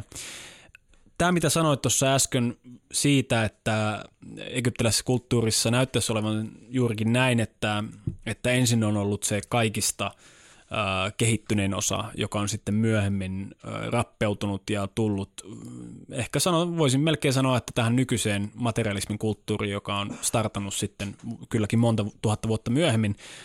Mutta tämä oikeastaan menee täysin päinvastoin kuin mitä me ollaan jo ihan tuolla, sanotaanko lukion psykologian kurssilla opittu niin sanotusta Maslown tarvehierarkiasta. Tämä Maslown tarvehierarkia on lähtökohtaisesti yksilön psykologiaa, mutta sitä ö, omasta mielestä hämmentävä usein sovelletaan myös ö, yhteiskuntien kehitykseen. Eli Maslown tarvehierarkiassa alimpana pyramidissa on fyysiset tarpeet, sen jälkeen tulee turvallisuuden tarve, sitten läheisyyden, rakkauden tarve, sen jälkeen arvostuksen tarve, sen jälkeen esteettiset ja älylliset tarpeet ja viimeisenä itsensä toteuttamisen tarve. Mutta jos me katsotaan näitä muinaisia kulttuureja, Egypti ei siis missään nimessä ole poikkeus tästä. Näyttäisi, että monissa muissakin, varsinkin tämmöisissä megaliittisissa kivikulttuureissa, temppeli on rakennettu ennen kuin kaupunki. Eli jos me nähdään maailma tämmöisen Maslowin tarvehierarkian lähtökohdista, niin tämä Egyptin mm, kehitys ei käy millään tavalla järkeä. Joo, nyt avasit kyllä melkoisen matolaatiko. Niin, niin kuin vähän tuossa aiemmin puhuin, yleensä ajatellaan, että tämmöiset kaupungit, temppelit kuuluu kaupunkeihin syntyy nimenomaan maanviljelyksen seurauksena ja varastointitarpeen seurauksena ynnä muu, mutta toi Etelä-Turkista löytynyt Göbekli Tepe on muuttanut pakettia niin, että me aletaan äh, ymmärtää, että kenties temppeli oli se ensimmäinen, mitä rakennettiin. Ja lopulta temppeli ylläpito nähtiin niin tärkeäksi touhuksi, että hiljalleen siihen syntyi sitten kaupunki ympärille. Aluksi tietysti vaan ne temppelin ylläpitävät rakenteet ja lopulta kaupunki.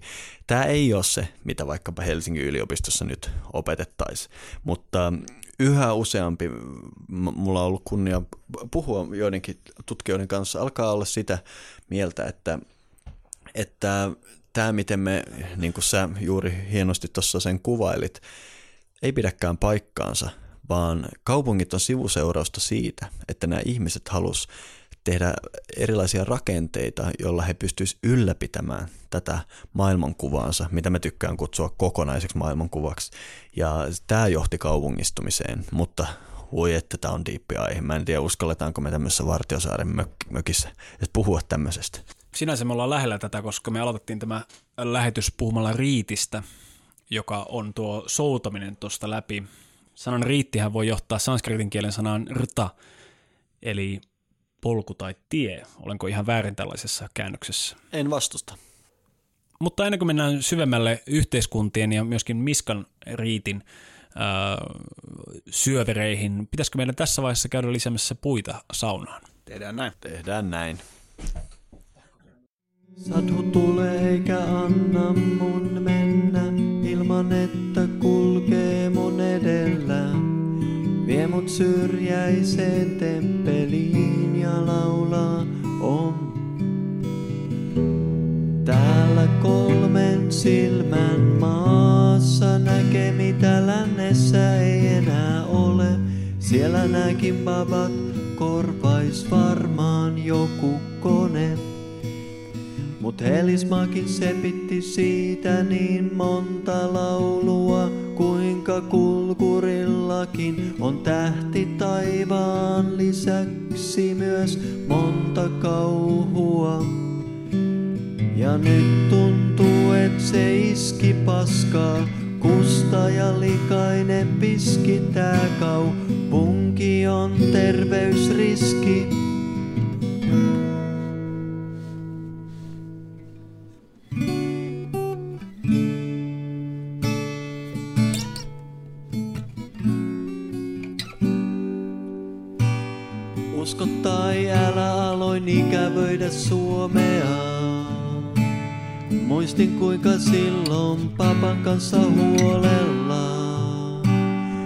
Laskettiin verkot järven tuulen alapuolelta. Ja käki kukkua aamu kolmelta. Keuhkot voi vetää täyteen puhdasta raikasta. Pohjoistulta ilman yhtään paskapartikkelia. Ja miettiä oivangin rantasaunan lauteilla Että tuokin paksu hirsi kasvo Montezuman aikoinaan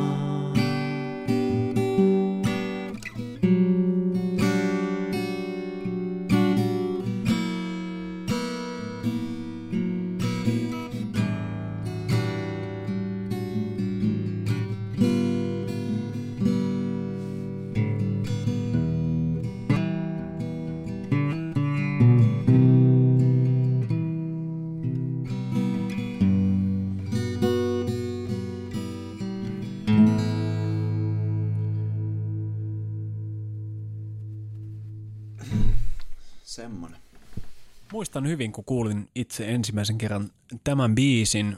Kyseessä oli Finlandia puisto ää, kesällä, olisiko ollut 2009. olit tainnut taas Intian reissulta tulla ja, ja soitit tämän biisin ja me oltiin vappua viettämässä.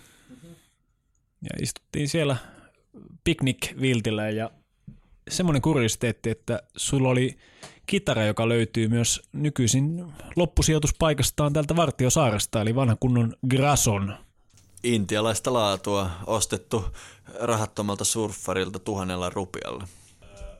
6G. 6 euroa sen aikaisella valuuttahinnastolla.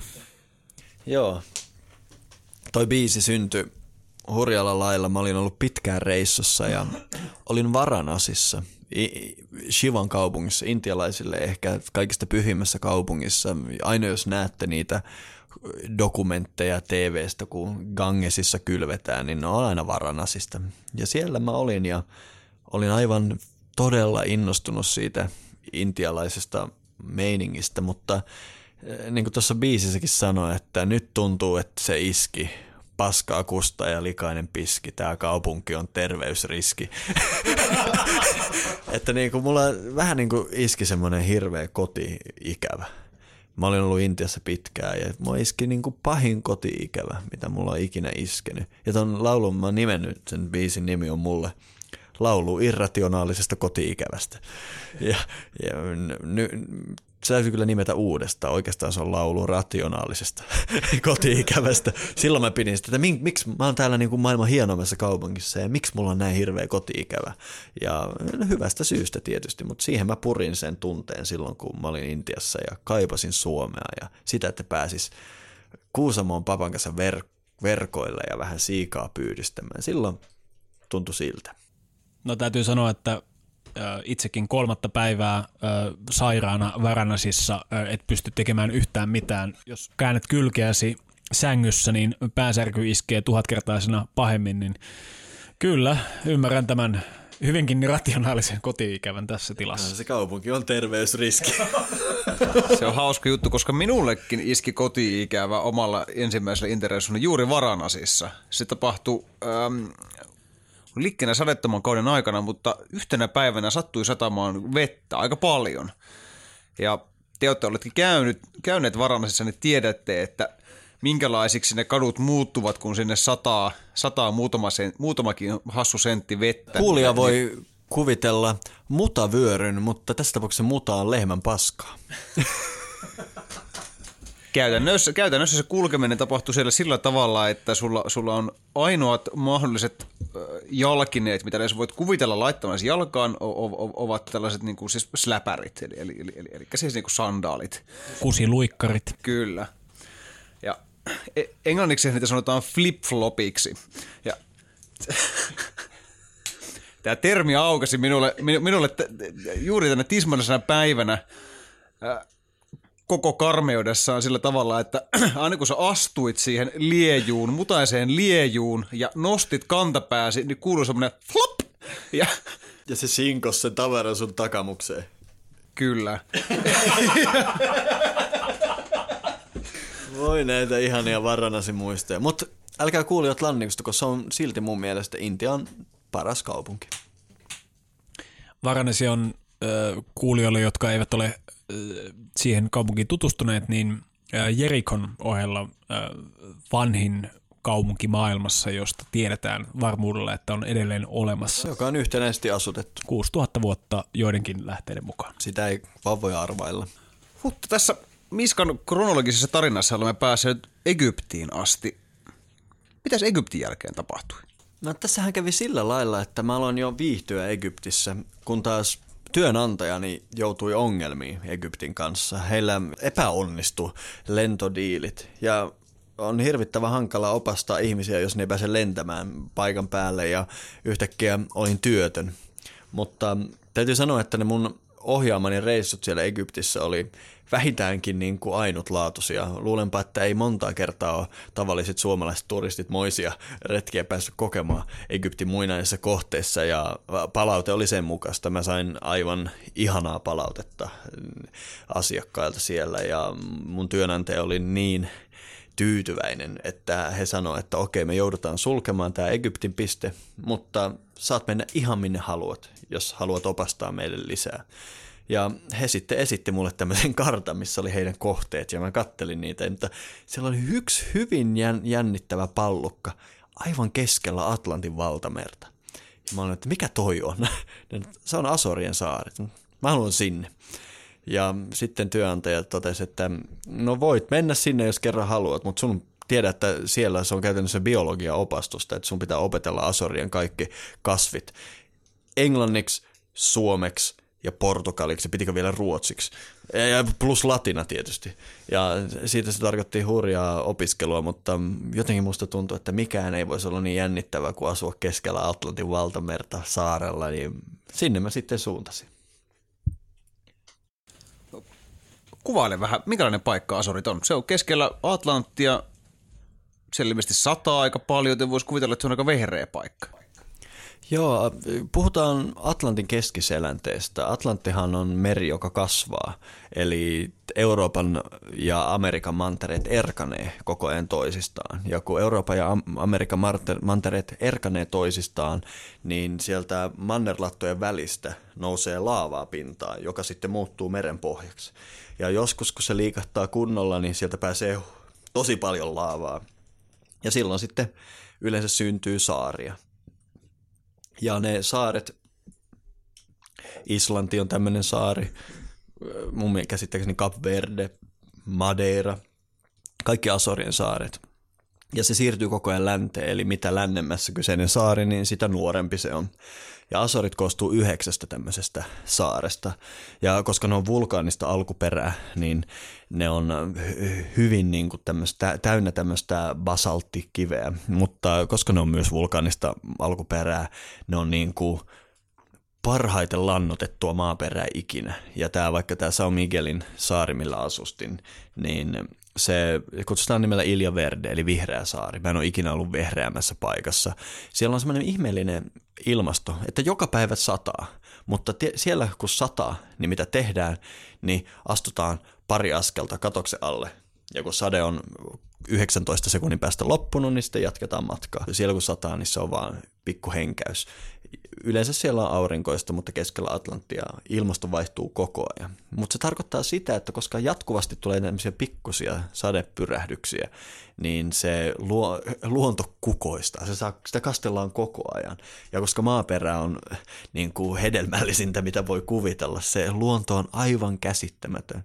Ja sitten seuraavan vuoden ajan mun tehtävä oli opastaa ihmisiä enimmäkseen vaelluksilla ympäri tätä Sao Miguelin saarta. Ja tämä oli mulle aivan uusi juttu. Mä en ollut ikinä tutustunut kasvitieteisiin ja muita. Ja nyt seuraavaksi mun piti alkaa vetämään reissuja, jossa mun tehtävä oli selittää se Asorian flora ja fauna ihmisille. Asoreilla on monenlaista luontoa. Millaista on Asoreiden metsä? Asoreiden metsä on suomalaisille varmasti maailman jännittävintä puhutaan endeemisistä lajista. Endemiset lajit on sellaisia, mitä ei tavata missään muualla kuin Asoreilla. Viimeisen 300 vuoden aikana Asoreille on kannettu kasveja joka puolelta maailmaa, eli ne niin sanotut tuodut lajit on vallannut alueita. Mutta jos löydät semmoisen paikan, ja niitä kyllä löytää, missä on alkuperäistä asorilaista metsää, niin suomalaisille se on suorastaan hämmästyttävä kokemus. Tässä meidän täytyy alkaa ymmärtämään vähän historiaa. Asorit on niin kaukana mantereesta, lähimanner on Eurooppa, jonne on noin 2500 kilometriä, että mikään ei oikein niin kuin mene siitä yli. Eli ne kaikki lajit, mitä Asoreille on mennyt, on mennyt silloin, kun siinä matkalla oli enemmän saaria, eli toisin sanoen merenpinta oli alempana.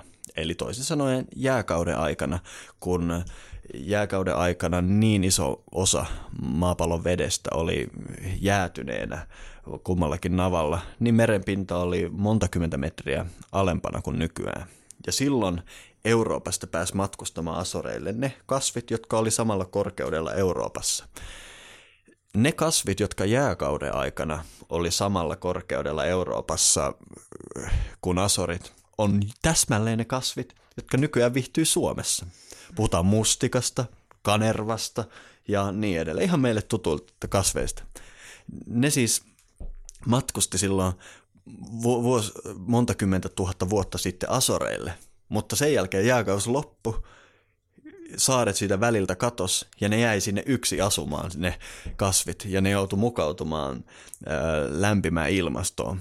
Eli jos tämmöinen niin suomalainen jamppa lähtee Asorien metsään ja tapaa mustikan, niin hän ei välttämättä tunnista mustikkaa, koska se voi kasvaa noin nelimetriseksi. Toivottavasti nyt puhun marjasta vaan tästä.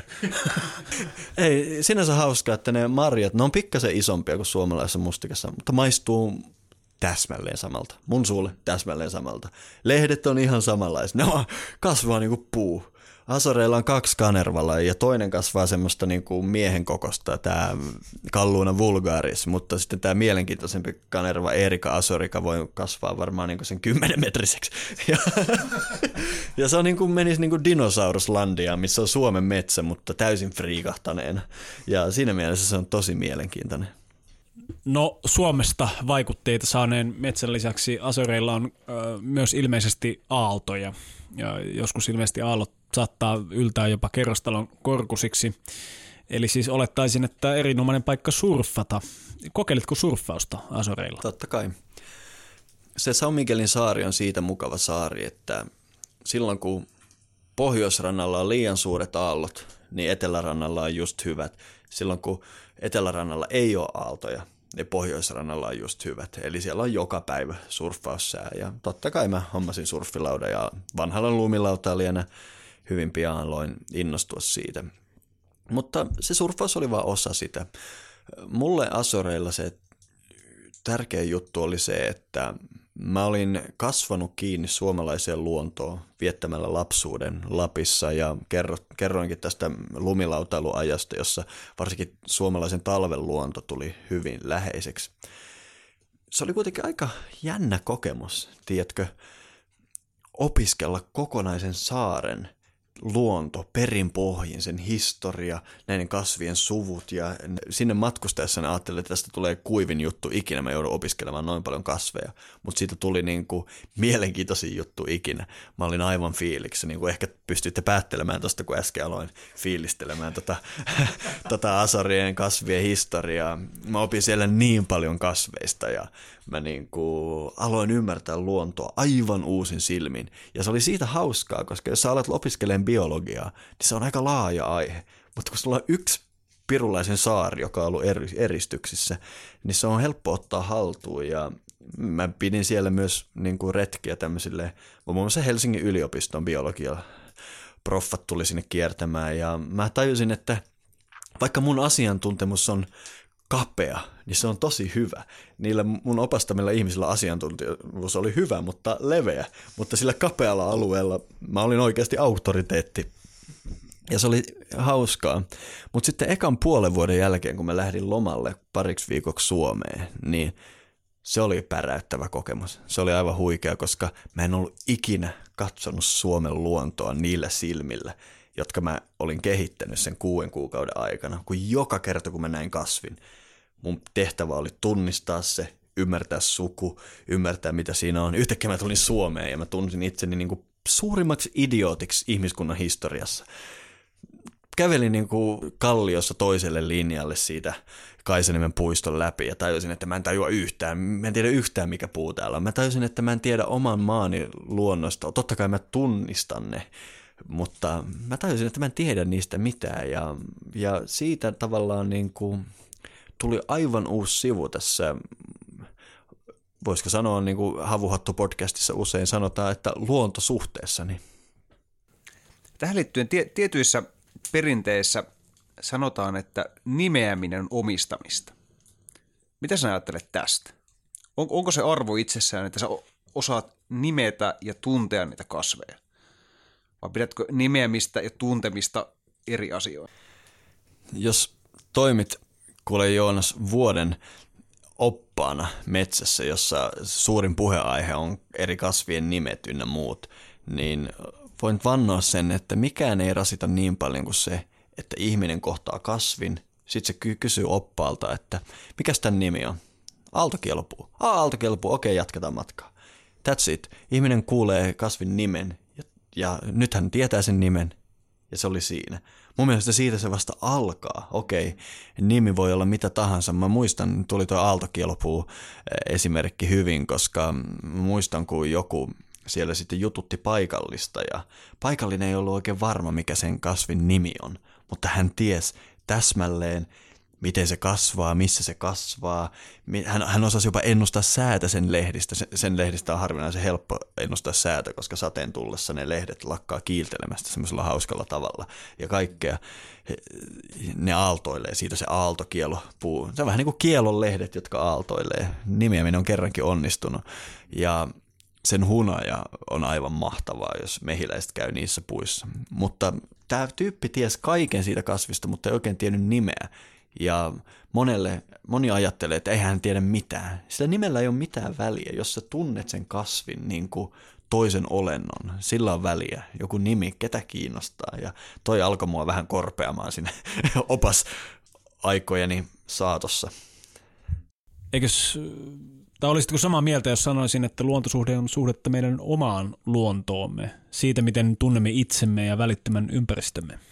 Mulla on ehkä aika radikaalin näkemys tuosta luontosuhteesta, sillä mä oon sitä mieltä, että koko luontosuhteen käsitys on niin kuin merkki siitä, että kaikki on jo ihan hyvin. Luontosuhteestahan puhuu vaan tämmöiset meidän kaltaiset ihmiset, jotka elää siinä laitoksessa, mistä äsken puhuttiin, jotka elää irti kaikista luonnollisista luonnon sykleistä.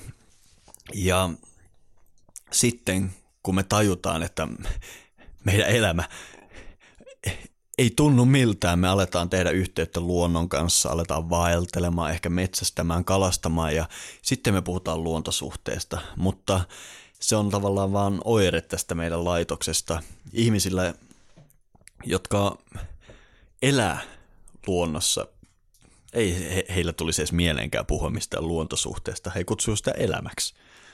Vähän sama juttu kuin muinaissuomalaisilla ei ollut käsitettä metsälle olemassa – vaan se tuli vasta myöhemmin käyttöön. Täsmälleen, jos sä elät koko elämässä metsässä, miksi sille olisi nimi? Jos sä olet koko elämässä yhteydessä luontoon, niin mitä merkitystä luontosuhteella silloin on?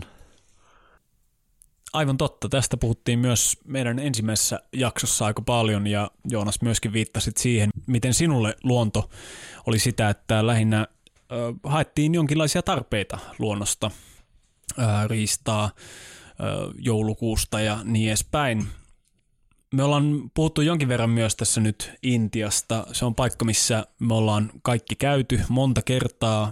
Intiassa on selvästi kontrasteja, on kaupunkeja, joissa tuntuu, että jokaisella henkäyksellä sisään imaisee jotain, mitä ei sinne halua imaista ja, ja näin edespäin. Mutta se, missä päädyit useammalle reissulle Intiaan ja Asoreiden jälkeen myöskin lähdit Intiaan, Mainitse joku semmoinen luontokokemus, mikä sillä myöhemmillä reissuilla teki suuren vaikutuksen siellä Etelä-Aasiassa. Wow. Tässähän lähdetään niin kuin... No minäpä kerron teille tarinan Gangotriista. Olipa yksi reissuni päätöksessä, mulla oli viikko aikaa ja mulla tuli pakottava tarve päästä vuorille. Ja mä olin monta kertaa kuullut monelta pitkän linjan Intian reissaajalta, että on olemassa semmoinen kuin Gango Tree, mikä oli jo muinaisille intialaisille pyhä, eli paikka, mistä Ganges saa alkunsa, eli Intian pyhijoki. Ja siinä mä sitten kun yleensä mä olin Intiassa talvella, mutta nyt alkoi olla jo kevät tosi pitkällä. Sinne Gangotriihin tiet avautuu vasta huhtikuun, toukokuun puolella. Eli sitten otin semmoisen bussi, jonon. Vedin vaan bussista, bussista bussiin niin kuin korkeammalle ja korkeammalle Himalajalle. Jossain vaiheessa bussit vaihtui jeppeihin ja sitten pääsin tähän niin kuin, en mä tiedä miksi sitä voitaisiin kutsua, Gangotri Basecamp ehkä. Eli semmoinen paikka, mistä sitten voi lähteä vaan jalan eteenpäin. Ja sitten lähdin jalan kulkemaan sitä matkaa kohti sitä gangan alkua. mulla oli, mä muistan, mulla oli semmoiset punaiset konverset kengät ja mulla ei ollut mitään vuorivarusteita. Semmoista hipiltä mä sain ostettua semmoisen punaisen fleecein mukaan. Ja sitten eiköhän ekana iltana heti hyökännyt lumimyrsky päälle ja, ja kaikkea. Mutta kyllä mä sinnekkäästi menin ja sitten mä löysin sieltä semmoisen vähän niin kuin tukikohdan, missä sitten pystyi pysty yöpymään ja se oli aivan käsittämätön tunne. siellä Himalajalla päästä siihen, kun mun edessä oli Gangotrin jäätikkö, iso jäätikön seinä. Siitä jäätikön seinästä alkaa pieni puro. Se pieni puro on se, mikä on Ganges. Hiljalleen se kasvaa, hiljalleen se kasvaa ja, ja siinä mä sitten syleilin sitä jäätikön seinää ja join siitä, sehän on puhtainta mitä voi olla, mutta maistuu vähän hauskalta, koska siinä on niin paljon niitä Himalajan mineraaleja. Ja olipa hauska sattumus, mä, mä pidin itseäni vähintäänkin Indiana Jonesina, kun sinne vedyin konverseissa ja, ja niin kuin muutenkin, mutta eiköhän sinne tullut joku intialainen pyhämies sitten mun vanavedessä ja yhdellä oli joku hemmetin rätti ympärillä. Hän heitti rätti, rätin menemään ja meni pyöriskelemään siihen puroon ja uimaan siihen. Ja mä totesin, että okei, että mä oon vaan niinku harrastelija, että sieltä tuli kova jätkä. Sitten se nousi siitä ja se, se oli vetänyt koko matkan paljaan jaloin ja siis iso osa matkasta oli myös lunta maassa. että, että sekin oli aikamoinen näkö. On kiitollinen siitä, koska näin kuin joku kylpee siinä kohtaa, mistä mistä Ganga saa alkunsa. Intialaisessa mytologiassa sitä kutsutaan nimellä Gomuh, eli lehmän kita, mistä mytologisesti koko kosmos saa alkunsa. Muistan myös itse tullessani Delhiin ensimmäistä kertaa näin lentokoneessa Delhin valot ja, ja silloin itse sattui soimaan Chemical Brothersin Another World – ähm, korvalapuissa ja olin, niin kuin tuossa alkujaksosta puhuttiin, vähän ymmälläni siitä, siitä todellisuudesta, kun sun sinne alas laskeuduin ja, ja tultiin Delhiin ja tota, matkustettiin siitä itse asiassa Miskan kanssa, joka oli siellä Delissä mua vastassa, niin puskariin. Sä olit silloin ollut jo, olisiko ollut tämä neljäs reissu, kolmas tai neljäs reissu sulla Intiaan ja me aloitettiin se puskarista, jossa, no sanotaanko, että jos Varanasi on se pohjoisen pyhin paikka, niin Puskar on selvästi se etelän ö, pyhä paikka, mihin monet tulee pyhinvaellusmatkalle. Mitkä sun kokemukset täältä niin kuin Keski-Intian ö, alangoilta on ollut?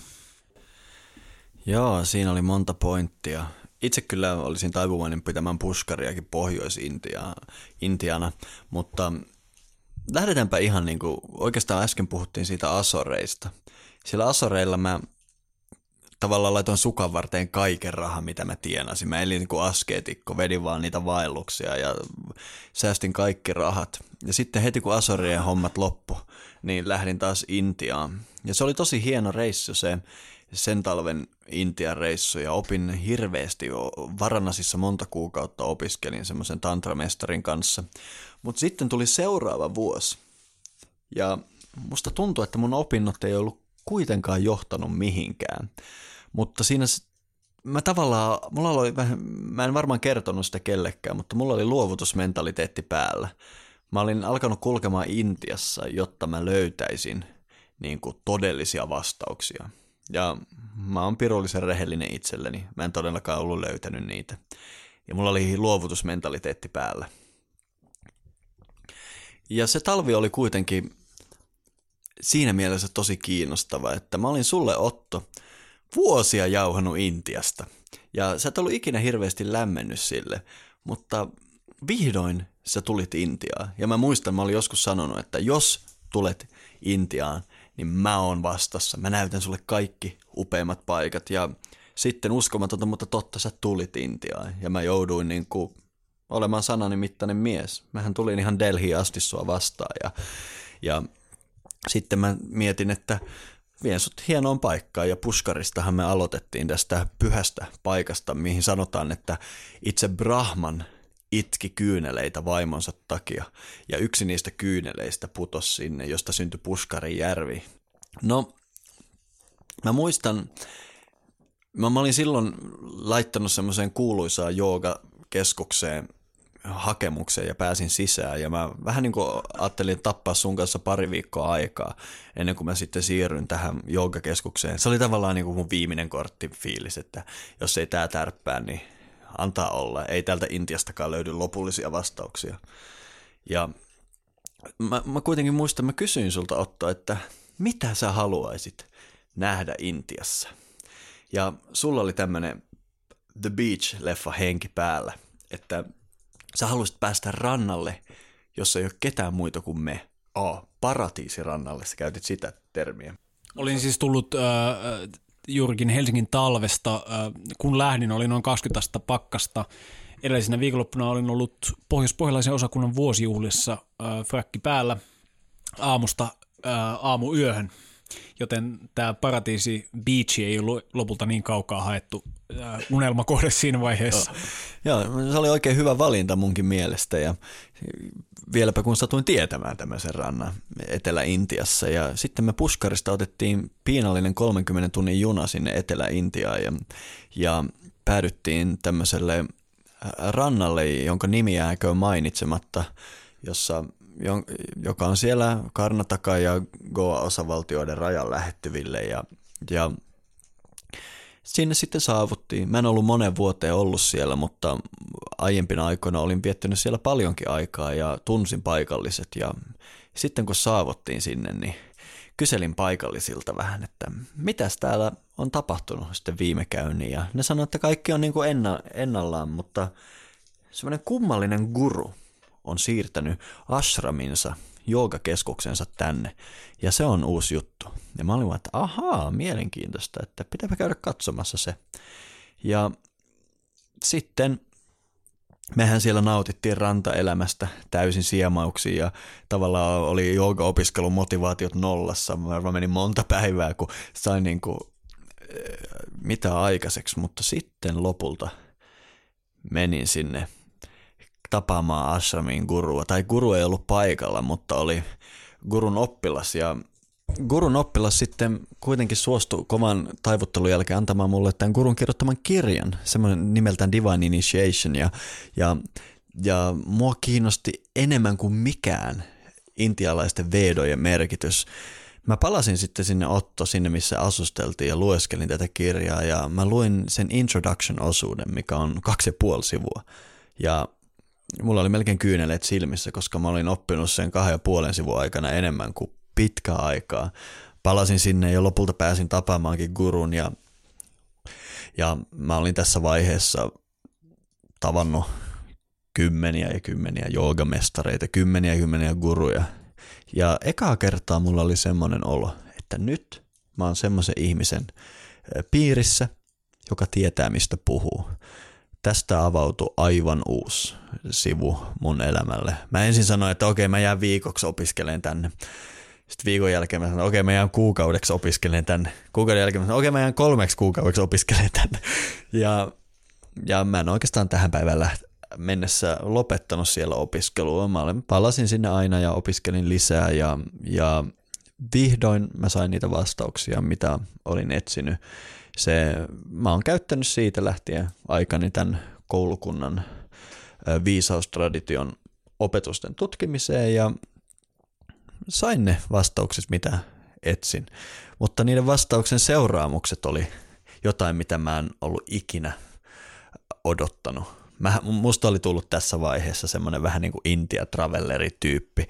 Mun suhteet omaan kotimaahani oli vähän niin ja näin. Mä vähän yritin, yritinkin olla semmoinen intialainen mutta kun se intialainen traditio alkoi avautumaan, niin paluut Suomeen oli aika mykistäviä. Mä tajusin, että täällä Suomessa oli aina, aina kun mä muka inhosin elää siinä laitoksessa, siellä oli mun esivanhempien jättämät jälkiet ihan samanlaista traditiosta kuin mitä mä siellä Intiassa opiskelin. Ja tässä kohtaa todella saatua niin ne mulle oikeat palat intialaista traditio mä yhtäkkiä rakastuinkin Suomeen.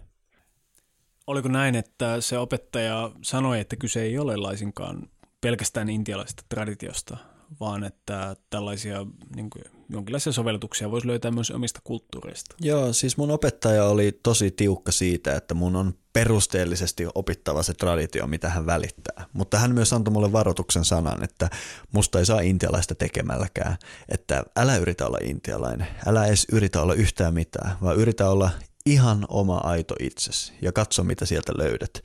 Ja tätä mun oli aika niin kuin noloa myöntää, että kun mä menin syvälle itseeni, niin koko tämän, se ei ole mitään tämmöistä pohdiskelua, niin kuin te tyypit hyvin tiedätte, joogaharjoitus menee niin kuin syvälle ytimiin Ja mä löysin sieltä, löysin sieltä kohtuullisen tavallisen suomalaisen miehen. Kukapa olisi ikinä uskonut. Olet siis juntti.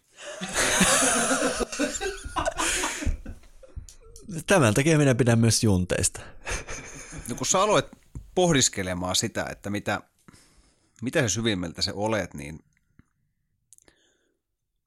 löysit varmaan jonkunlaisen suomalaisen sisältäsi. Joo, löysin suomalaisen, mutta en suomalaista sosiaaliturvatunnusta, vaan mä tajusin, että ne kaikki vuodet, mitä mä olin elänyt Suomessa, me oltiin Joonas todella onnekkaita, kun me saatiin elää siellä Itä-Lapissa ja olla välittömässä yhteydessä luontoon. Mä tajusin, että ne oli muokannut sitä, miten mä oon maailmassa ynnä muuta. Ja että mun esivanhemmilla satoja vuosia sitten oli ihan samanlainen tapa pukea ikään kuin mytologiseen kuoreen se suhde ympäröivä maailma. Juuri se mytologinen kuori, mitä mä vuosia vuosia opis, op, opiskelin Intiassa ja mitä on siitä eteenpäin opettanut myös Suomessa. Tavallaan mä rakastan yhä intialaista traditiota, koska se on opettanut mulle kaiken merkittävän, mitä mä tiedän.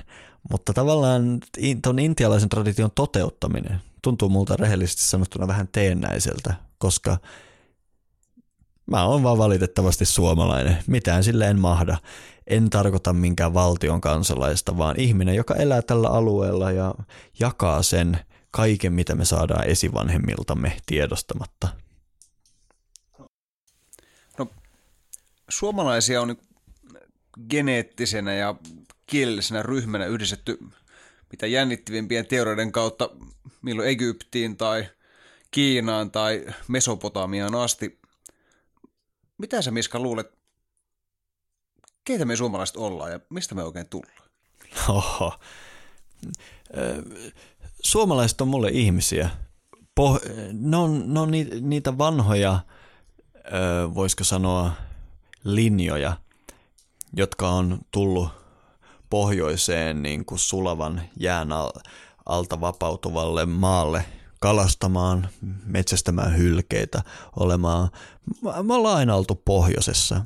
Ja se, mikä me ollaan saatu esivanhemmiltamme lahjaksi, on tässä ympäristössä luotu mytologia, jolla me voidaan luoda yhteys siihen. Mulle suomalainen ei ole mikään geneettinen ryhmä eikä mitään. Mua ei oikeastaan kiinnosta se niin paljon, vaan mua kiinnostaa että se sukupolvien ketju, joka on luonut yhteyden tähän ympäristöön, mikä just sattuu meiltä avautumaan tästä Vartiosaaressa tämän meidän hökkelin ikkunoista tähän juuri ympäristöön, missä me oikeasti eletään aina silloin, kun me ei vietetä aikaa siinä laitoksessa, niin meidän esivanhemmat on välittänyt meille lahjana sen, miten me voidaan luoda siihen yhteys. Valitettavasti tämä traditio on katkennut, mutta mun on ollut tosi helppo niin kuin ymmärtää se, kun mä oon vastaanottanut se intialaisen tradition. Ja se intialainen traditio on ollut mulle vähän niin kuin joku atomikello, missä voi käydä ajastamassa oman kellonsa siihen ja sitten kuitenkin käyttää sitä omaa kelloa. Nyt kyllä osuit aivan huikean aiheeseen. Se, että puhut, miten suomalaiset on tullut tietyllä tavalla toimeen tällaisessa tietyssä ympäristössä. Puhutaan hyvin kaukaisestakin ajoista. Monta kertaa tässä keskustelun aikana on tullut esiin tämä venematka ja se, miten Suomessa on aina soudettu veneitä tavalla tai toisella. Ja hyvin kaukaisesta historiasta puhut juuri niin kuin jääkauden, edellisen jääkauden jälkeen. On löydetty merkkiä siitä, että suomalaiset on nimenomaan veneilijä kansaa allekirjoittaisitko tämmöisen näkemyksen, missä nähtäisin, että täällä on kasvanut veneilijöiden sukupolvia? No, no toi, toi, toi on mielenkiintoinen teoria. Totuushan on se, että me ei tiedetä yhtään mitään siitä maailmasta, mikä tuli, mikä alkoi avautumaan jääkauden jäiden alta. Mun mielestä tavallinen historiankirjoitus ei edes ymmärrä sitä, mikä johti tähän jääkauden loppumiseen, mikä on itse asiassa jo nyt valtaviran tieteessä hyvin dokumentoitu, että silloin maailma oli ikään kuin suurten mullistusten ja katastrofien kourissa on ihan selvää, että kun suomalaiset on tänne pohjoiseen tullut, niin monet sanoivat, että ehkä jossain vaiheessa on hylännyt poronhoidon, mikä oli yleistä silloin, kun nämä ihmiset vietti Pohjois-Saksan alueella aikaansa. Mutta jossain vaiheessa se poronhoito on hylätty ja ja on alettu käyttämään paljon veneitä ja tästä tietty viestii nämä meidän kalliomaalauksetkin, jotka lähes kaikki tuntuu siltä, että ne olisi niin kuin veden päältä maalattuja ja niin edelleen. Tai, tai sitten jään päältä, niin kuin Pentikäinen. Mä, ni, nimenomaan jään päällä todennäköisesti mieluummin kuin veneen päältä. Ainakin minä maalaisin mieluummin jään päältä kuin hutera veneen päältä, mutta se juttu on siinä, että ne on aina vesistöjen äärellä paikalla, paikalla mitä sitten ohitetaan veneellä. Vaikkapa Astuvansalmi on hyvä esimerkki paikasta, koska mä tiedän, että me ollaan kaikki veneilty siellä. Se on vaan semmoinen, että kun siitä liikkuu veneellä, niin se on se, mihin sä kiinnität huomioon. Ei niin, että sä kiinnität maalta siihen huomioon. Eli me ollaan oltu tätä jääkauden sulamisvesillä seilaavaa ja liikkuvaa, kalastavaa, metsästävää poppoota. Ja näillä tyypeillä on ollut ihan ainutlaatuinen suhde luontoon tai elämään, kosmokseen, koko heidän mytologinen suhde kosmokseen ja me ollaan heidän jälkeläisiä ja minä ainakin olin täysin tietämätön siitä, siitä ja lähdin etsimään vastauksia kaikkialta muualta, paitsi Suomesta. Kuten sanoit, meillä se traditio on täällä kuitenkin katkennut, joten, joten vakavasti otettavia opettajia on, on äärimmäisen vaikea löytää. Mä en usko, että on yhtään elävää suomalaista opettajaa. Ja juttu on siinä, että mytologian tutkimus on, no sanotaanko, että ei se hirveän pitkällä. Mä oon viime vuodet innokkaasti istunut Helsingin yliopistossa mytologiakursseilla ja se on ihan mielenkiintoista, mutta se näkemys mytologia, minkä mä oon sitten täällä in, Intiassa elävältä traditiolta saanut, niin sitä ei voi verratakaan sen kanssa. Siihen kuuluu ihan kokonainen maailmankuva ja, ja ihan semmoisia työkaluja, mitä ei tunneta meidän kulttuurissa. Ja tämähän on mun päivätyö opettaa äh, näitä menetelmiä äh, Shakta koulussa. Ja se on siitä hienoa, että, että näillä eväin mun on ollut tosi helppo yhdistyä tähän omien esivanhempien perinteeseen. Se on tietysti erilaista ja kenties mä teen tulkintoja, jotka ei olisi ollut ihan luonnollisia mun esivanhemmille johtuen, että mä oon vastaanottanut Intiasta tämän traditio, mutta mua se ei sinänsä huoleta, koska se on tuonut mun elämään niin paljon hyvää. Yhdestä rannalle tapahtuneesta keskustelusta tällä hetkellä Suomessa hyvin monet ihmiset harjoittavat Shakta-tradition joogaa. Joo, niin mä toin sieltä Intiasta mukana niin tämän joogamenetelmän, jota kukaan ei muu ei Pohjois-Euroopassa opeta. Se on semmoinen sattumalta säilynyt mielenkiintoinen tantrinen haara ja kun mä tulin Suomeen, niin sitä ei kukaan opettanut, mutta hiljalleen tämä puro versoilu ja meidän Shakta koulu Kalasatamassahan pitää päivittäin tuntea ja me ollaan koulutettu opettajia ympäri Suomen, eli Eli tämän hassun rantaretken seurauksena Suomessa tuhannet ihmiset harjoittaa näitä menetelmiä. Kuuntelee myös Filosofia Maailmanpuu-podcastissa. Muun muassa. No, miten sä, Miska, näkisit, mikä arvo on sillä, että sulla on opettaja verrattuna siihen, että sä itse kaivelet vanhoja tekstejä. Esimerkiksi su- su- su- suomalaisten ilonhan on – valtava arkisto, mitä, mitä meidän omaa kansanperinnettä on kerätty, kerätty talteen. Mutta e, mikä on se fundamentaalinen ero sillä, että sä opiskelet itse aineistoista tai sulla on opettaja? No ehkä muut on fiksumpia kuin minä, mutta mulle tätä voisi kuvata niin, että mun edessä ovi ja kaikki ne kymmenet vuodet, kun mä opiskelin näitä muinaisia tekstejä, se on vähän sama kuin mulla olisi ollut kädet selän takana ja mä olisin hakannut naamalla niistä ovea. Ja sitten kun mä sain todellisen opettajan elävästä traditiosta, se on vähän niin kuin hän olisi sanonut mulle, että hei, ota tuosta kahvasta ja käänne ja astu sisään. Eli se ero on ihan niin kuin älytön.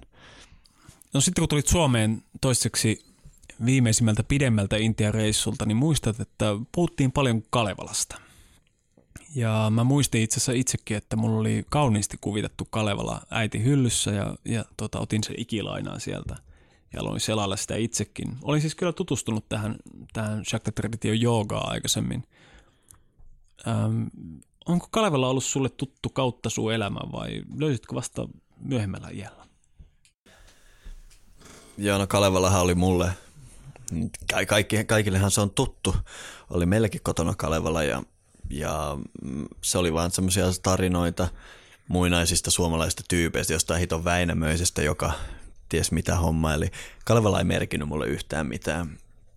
Mutta sitten kun mä palasin Suomeen uuden maailman tarkastelutavan kanssa, niin Kalevalakin tietysti näyttäytyi erilaisena. Mä aloin innokkaasti lukea Kalevalaa, koska mä huomasin, että mä löysin sieltä samoja elementtejä kuin Intiassa Vedoista. Tietty Kalevala ei, ei, se ei ihan niin käynyt mun järkeen ja, ja myöhemmin mulle selvisi, että Elias Lönnrut oli ottanut hirveästi vapauksia ja sitten kun pystyin siirtymään Kalevalasta Suomen kanssa vanhojen runojen lukemiseen ja tutkimiseen, niin tämä suomalainen mytologia alkoi avautua ihan uudella tavalla. Ja, ja tavallaan mä tietysti arvostan Lönnruuttia, että se on tuonut koko Suomen kansan tietoisuuteen nämä muinaiset runot. Mutta hän, on, hän ei ihan ymmärtänyt tätä korpusta, minkä kanssa hän oli tekemisissä. Ja, ja loihti siitä tämmöisen niin oman storinsa. Se on tosi kaunis, mutta mulle Kalevala ei ole silleen tärkeä, vaan se suomalainen traditio, joka on säilynyt. Osaisitko nimetä tällaista äh, suomalaista opettajaa, jonka tiedät varmasti olen olemassa lähihistoriassamme? En tiedä yhtään opettajaa, en yhtä ainoa, mutta nämä runonlaulajathan tietysti, tietysti oli opettajia sinänsä. He ei varmaan ikinä itseään semmoiseksi kutsunut, eikä kukaan muukaan heitä semmoiseksi kutsunut, vaan he laulo ystävilleen ja lapsilleen ja siirti tietoa eteenpäin. Viittaatko sellaisiin kuin esimerkiksi Marina Takalo, joka kuultiin Pentikäisjaksossa? Niin, mä tykkäsin tosi paljon siitä teidän jaksosta äh, Juha Pentikäisen kanssa ja varsinkin niistä SKSn ääniarkiston näytteistä, mitä annoitte Marina Takalosta. Marina Takalo, mä en pidä häntä semmos, mä en oikeastaan nyt viitannut hänen kaltaisiinsa henkilöihin, koska Marina – oli niitä viimeisiä perinnön säilyttäjiä. Hänkin, hänenkin ymmärryksensä siitä oli aika pirstaleinen varmaankin, mutta Juha Pentikäinen on tehnyt mahtavaa työtä sen tallentamiseen. Mua itse on aina kiinnostanut mun mahdollinen sukulaissuhde häneen, koska mun isomummonihan on Kuusamon takaloita ja kuka tietää, ehkä Marina on mun esivanhempia, mutta oikeastaan viittaan niinku semmoisiin niinku runolaulajia, joiden repertuari oli aivan ällistyttävä. Semmoinen klassinen esimerkki on Arhippa Perttunen tuolta Vuokkiniemestä, joka, joka oli repertuarilta aivan ilmiömäinen. Jotkut sanoo, että kolmasosa Kalevalasta on Perttuseen perustuvaa. Ja, ja tietysti tämä koko Lönnruutin editoimaton materiaali Perttuselta on mulle tosi kiintoisaa. Mutta Perttusen lisäksi niitä on lukuisia muita. Mä tarkoitin vain näitä, jotka on säilyttänyt kokonaisen repertuaarin suomalaista mytologiaa. Jos sä oot sanonut, että intialaisessa perinteessä braaminit on ikään kuin tällaisen vedisen perinteen kirjastohoitajia, niin pitäisit sä runonlaulajia vähän samantyyppisenä kirjastonhoitajina? En missään nimessä. He on ehkä huomaamattaan toiminut sellaisina, mutta intialaisen yhteiskunnan brahmiinit tulee kokonaisesta yhteiskuntajärjestelmästä, joka on suunniteltu tämmöisen, tämän, mitä mä ehkä kutsun nyt muinaiseksi tieteeksi, sen y- ylläpitämiseen. Ja siinä Brahmiinien tehtävä on säilyttää nimenomaan nämä storit. Sitten on tietyt ihmiset, jotka tutkii niitä, toiset, jotka tekee muuta. Nämä runolaileet, mistä mä puhun, tulee suomalaisesta yhteiskunnasta silloin, kun kristiusko on jo tullut tänne, silloin kun oikea niin kuin, tieteenlaitos on jo tuhoutunut. Meillä ei ole mitään luotettavia lähteitä suomalaista tie- tieteenlaitoksesta silloin, kun se on ollut todella elinvoimainen, vaan meillä on näitä pikkupirstaleita, jotka on säilynyt, säilynyt muutamien suurten runolaulajien niin kuin, repertuaareissa. Eli nämä, silloin kun me käytetään suomalaisia esimerkkejä, niin ne on aika myöhäisiä, mutta silti hyviä. Voisiko sanoa näin, että kyseessä on kaiku jonkinlaista kokonaista kulttuurista? Joo, mulle nämä suomalaiset runonlaulajat, mitä on ansiokkaasti tallennettu vaikkapa Suomen kansan vanhoihin runoihin, ne on vähän niin kuin, niin kuin vaikkapa Egyptistä puhuttiin paljon. Niin kuin ne temppelirauniot Egyptissä. Ne ei enää paljon puhu. Ne ei tee mitään. Siellä ei ole enää ketään, joka todella ymmärtäisi, mistä ne kertoi mutta ne on silti siinä. Niistä tulee se kaiku siitä muinaisesta maailmankuvasta. Ne on mulle vähän niin kuin temppeliraunioita nämä suomalaiset suuret runonlaulajat, joita on tallennettu. Temppeleistä puheen ollen puhuttiin Egyptin pyramideista. Minkälaisia sä luulet, että muinaissuomalaisten temppelit on ollut? Mä uskon, että ne on käyttänyt puuta ja kiveä, valmiita luonnonmuotoja – veden läheisyyttä. Mä uskon, että tämmöisiin paikkoihin, mitä vaikkapa Astuvan salmi, jossa on tämmöinen niin kuin todella ympäristöstä esiin nouseva kivi, siinä yhteydessä on ollut puinen rakennelma, jossa on ollut sitten puupatsaita, joita on onneksi joitakin säilynyt Pohjois-Euroopasta, niin kuin miten niin kuin kokonaisista puurungoista on kaiverettu niin sanottuja jumalkuvia. Ja tästä on niin kuin hienoja, mä tykkään vaikkapa tuosta Julius Kroonin Suomen suvun pakanallisen Jumalan palveluksen kuvituksesta. Siellä on paljon hyviä esimerkkejä. Jotain tällaista. Ähm, mitä tuumit kristinuskon saapumista Suomeen ja siihen, millä tavalla se vaikutti esimerkiksi tällaisen muinaisen tieteenlaitoksen alasajoon tai kuolemaan?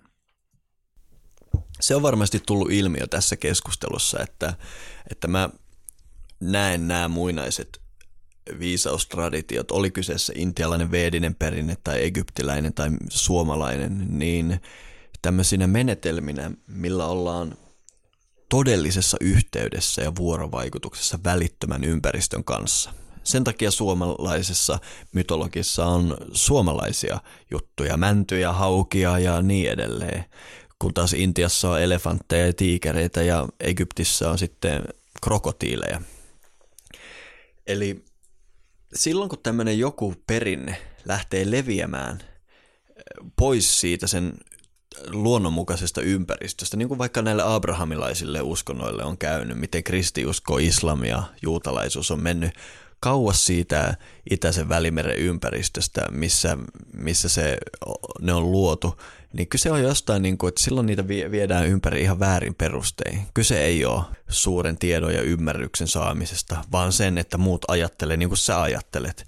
Ja tähän tapaan Euroopassa kristiusko on levinnyt pitkä pitkä aikaa. Me oltiin Suomessa onneksi kaikista kauimpana niistä pääpesäkkeistä ja me saatiin se viimeisimpänä, minkä johdosta suomalaiset arkistot onkin maailman laajimmat siitä, mitä perinnettä meillä on säilytetty. Joku tuolla itäisellä välimerellä meni pieleen. Jonkun takia näitä uskontoja ja ideologioita lähdettiin pakolla ja miekalla viemään muille, mikä on niin kuin e- ensimmäinen merkki siitä, että tämä traditio on jo hyvä. Jos joku sanoo, että pistää keihän sun rintalasta läpi, jos et usko tähän. Se on niin kuin varmaan esimerkki, että tämä on tosi huono ideologia. Ja tässä hengessä nämä abrahamilaiset traditiot levisi ympäri Eurooppaa ja tuli meille myös Suomeen ja vei meiltä sen mikä on, me, on meidän kotoinen tapa harjoittaa tätä viisauden perinnettä. Luin erästä tekstistä, jossa oli mainittu, miten hämäläiset oli petollisia ruotsalaisten näkökulmasta. He kääntyivät aina kristinuskoon ja vannoivat uskollisuuttaan, mutta heti kun ruotsalaiset kruunun vähet lähtivät maasta pois, niin kääntyivät taas pakanallisiin menoihinsa. Minkä takia sä, Miska, uskoisit, että Suomessa on säilynyt niin pitkään tämä tämmöinen pakanallinen traditio? No tietty ehkä jo pikkuosa siitä on mahdollista niin kuin sanoa, että suomalaiset on uppiniskasta väkeä, mutta ei me voida ottaa siitä mitalia. Ketkään ei ole niin uppiniskaisia kuin intialaiset, sen takia se siellä säilyy vieläkin. mutta meillä oikeastaan se etu oli ainoastaan meidän niin kuin maantieteellinen sijainti, että tänne on todella kurja tulla viemään Herran sanaa, kun räntää puskee taivaalta ynnä muuta. Eli me säästyttiin vähän pidempään näiltä.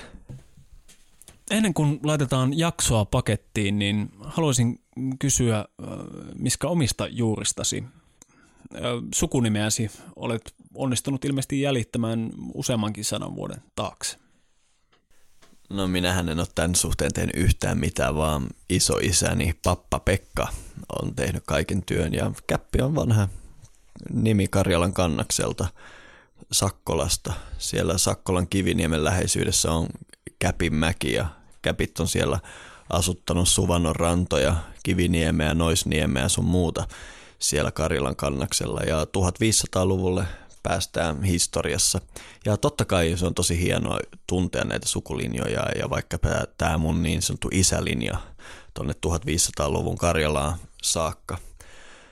Mutta niin, se on vain yksi palanen tätä, tätä. Mun mielestä näihin sukulinjoihin ei pidä liikaa tuijottaa, vaan enemmänkin siihen ympäristöön, missä me kaikki eletään.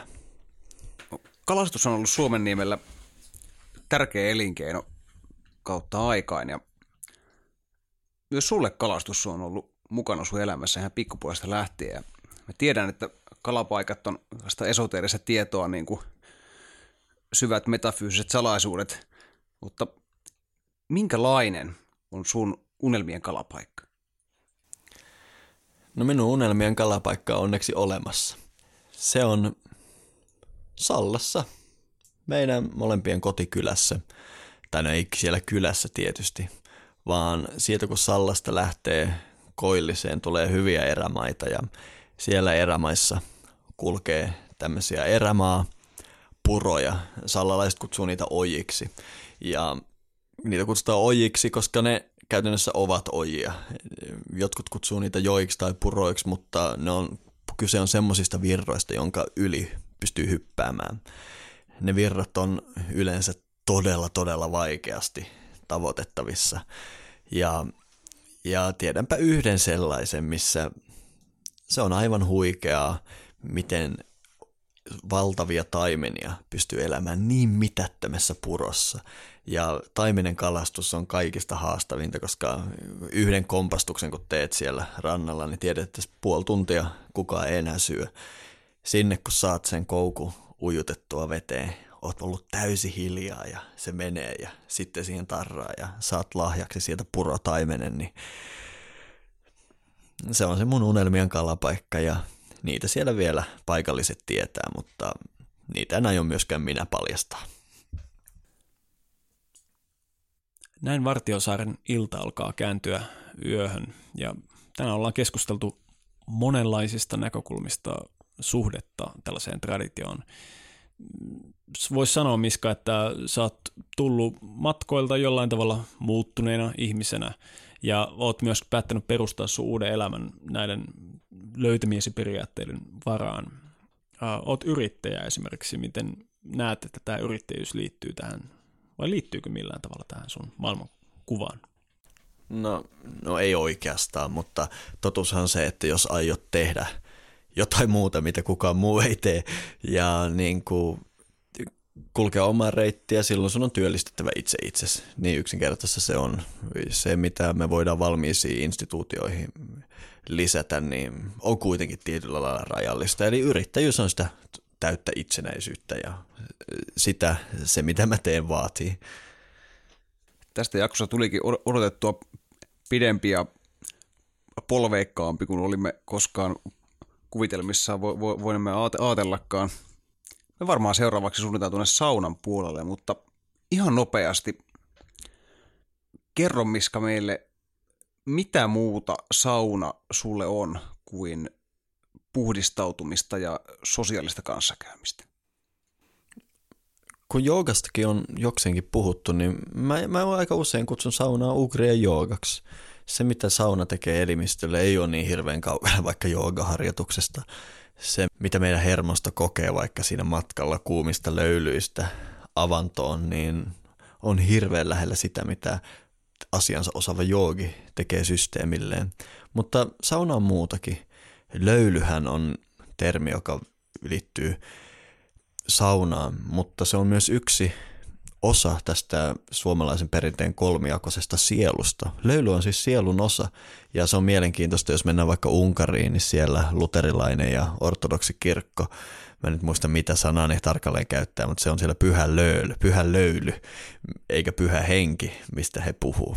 Ja tämä pyh- unkarilaisten pyhä löyly on jotain sellaista, mikä osuu tosi lähelle mun saunasuhdetta ja se vesihöyryn täyttämä puinehuone, jossa lämpimät kivet hohtaa. Siinä on mulla läsnä temppelimäisessä tilassa nämä kaikki kosmoksen elementit ja mulle sauna on se suomalainen temppeli, sillä meitä, meillä nämä muut temppelit on kadonnut, mutta sauna ei ole lähellekään katoamassa.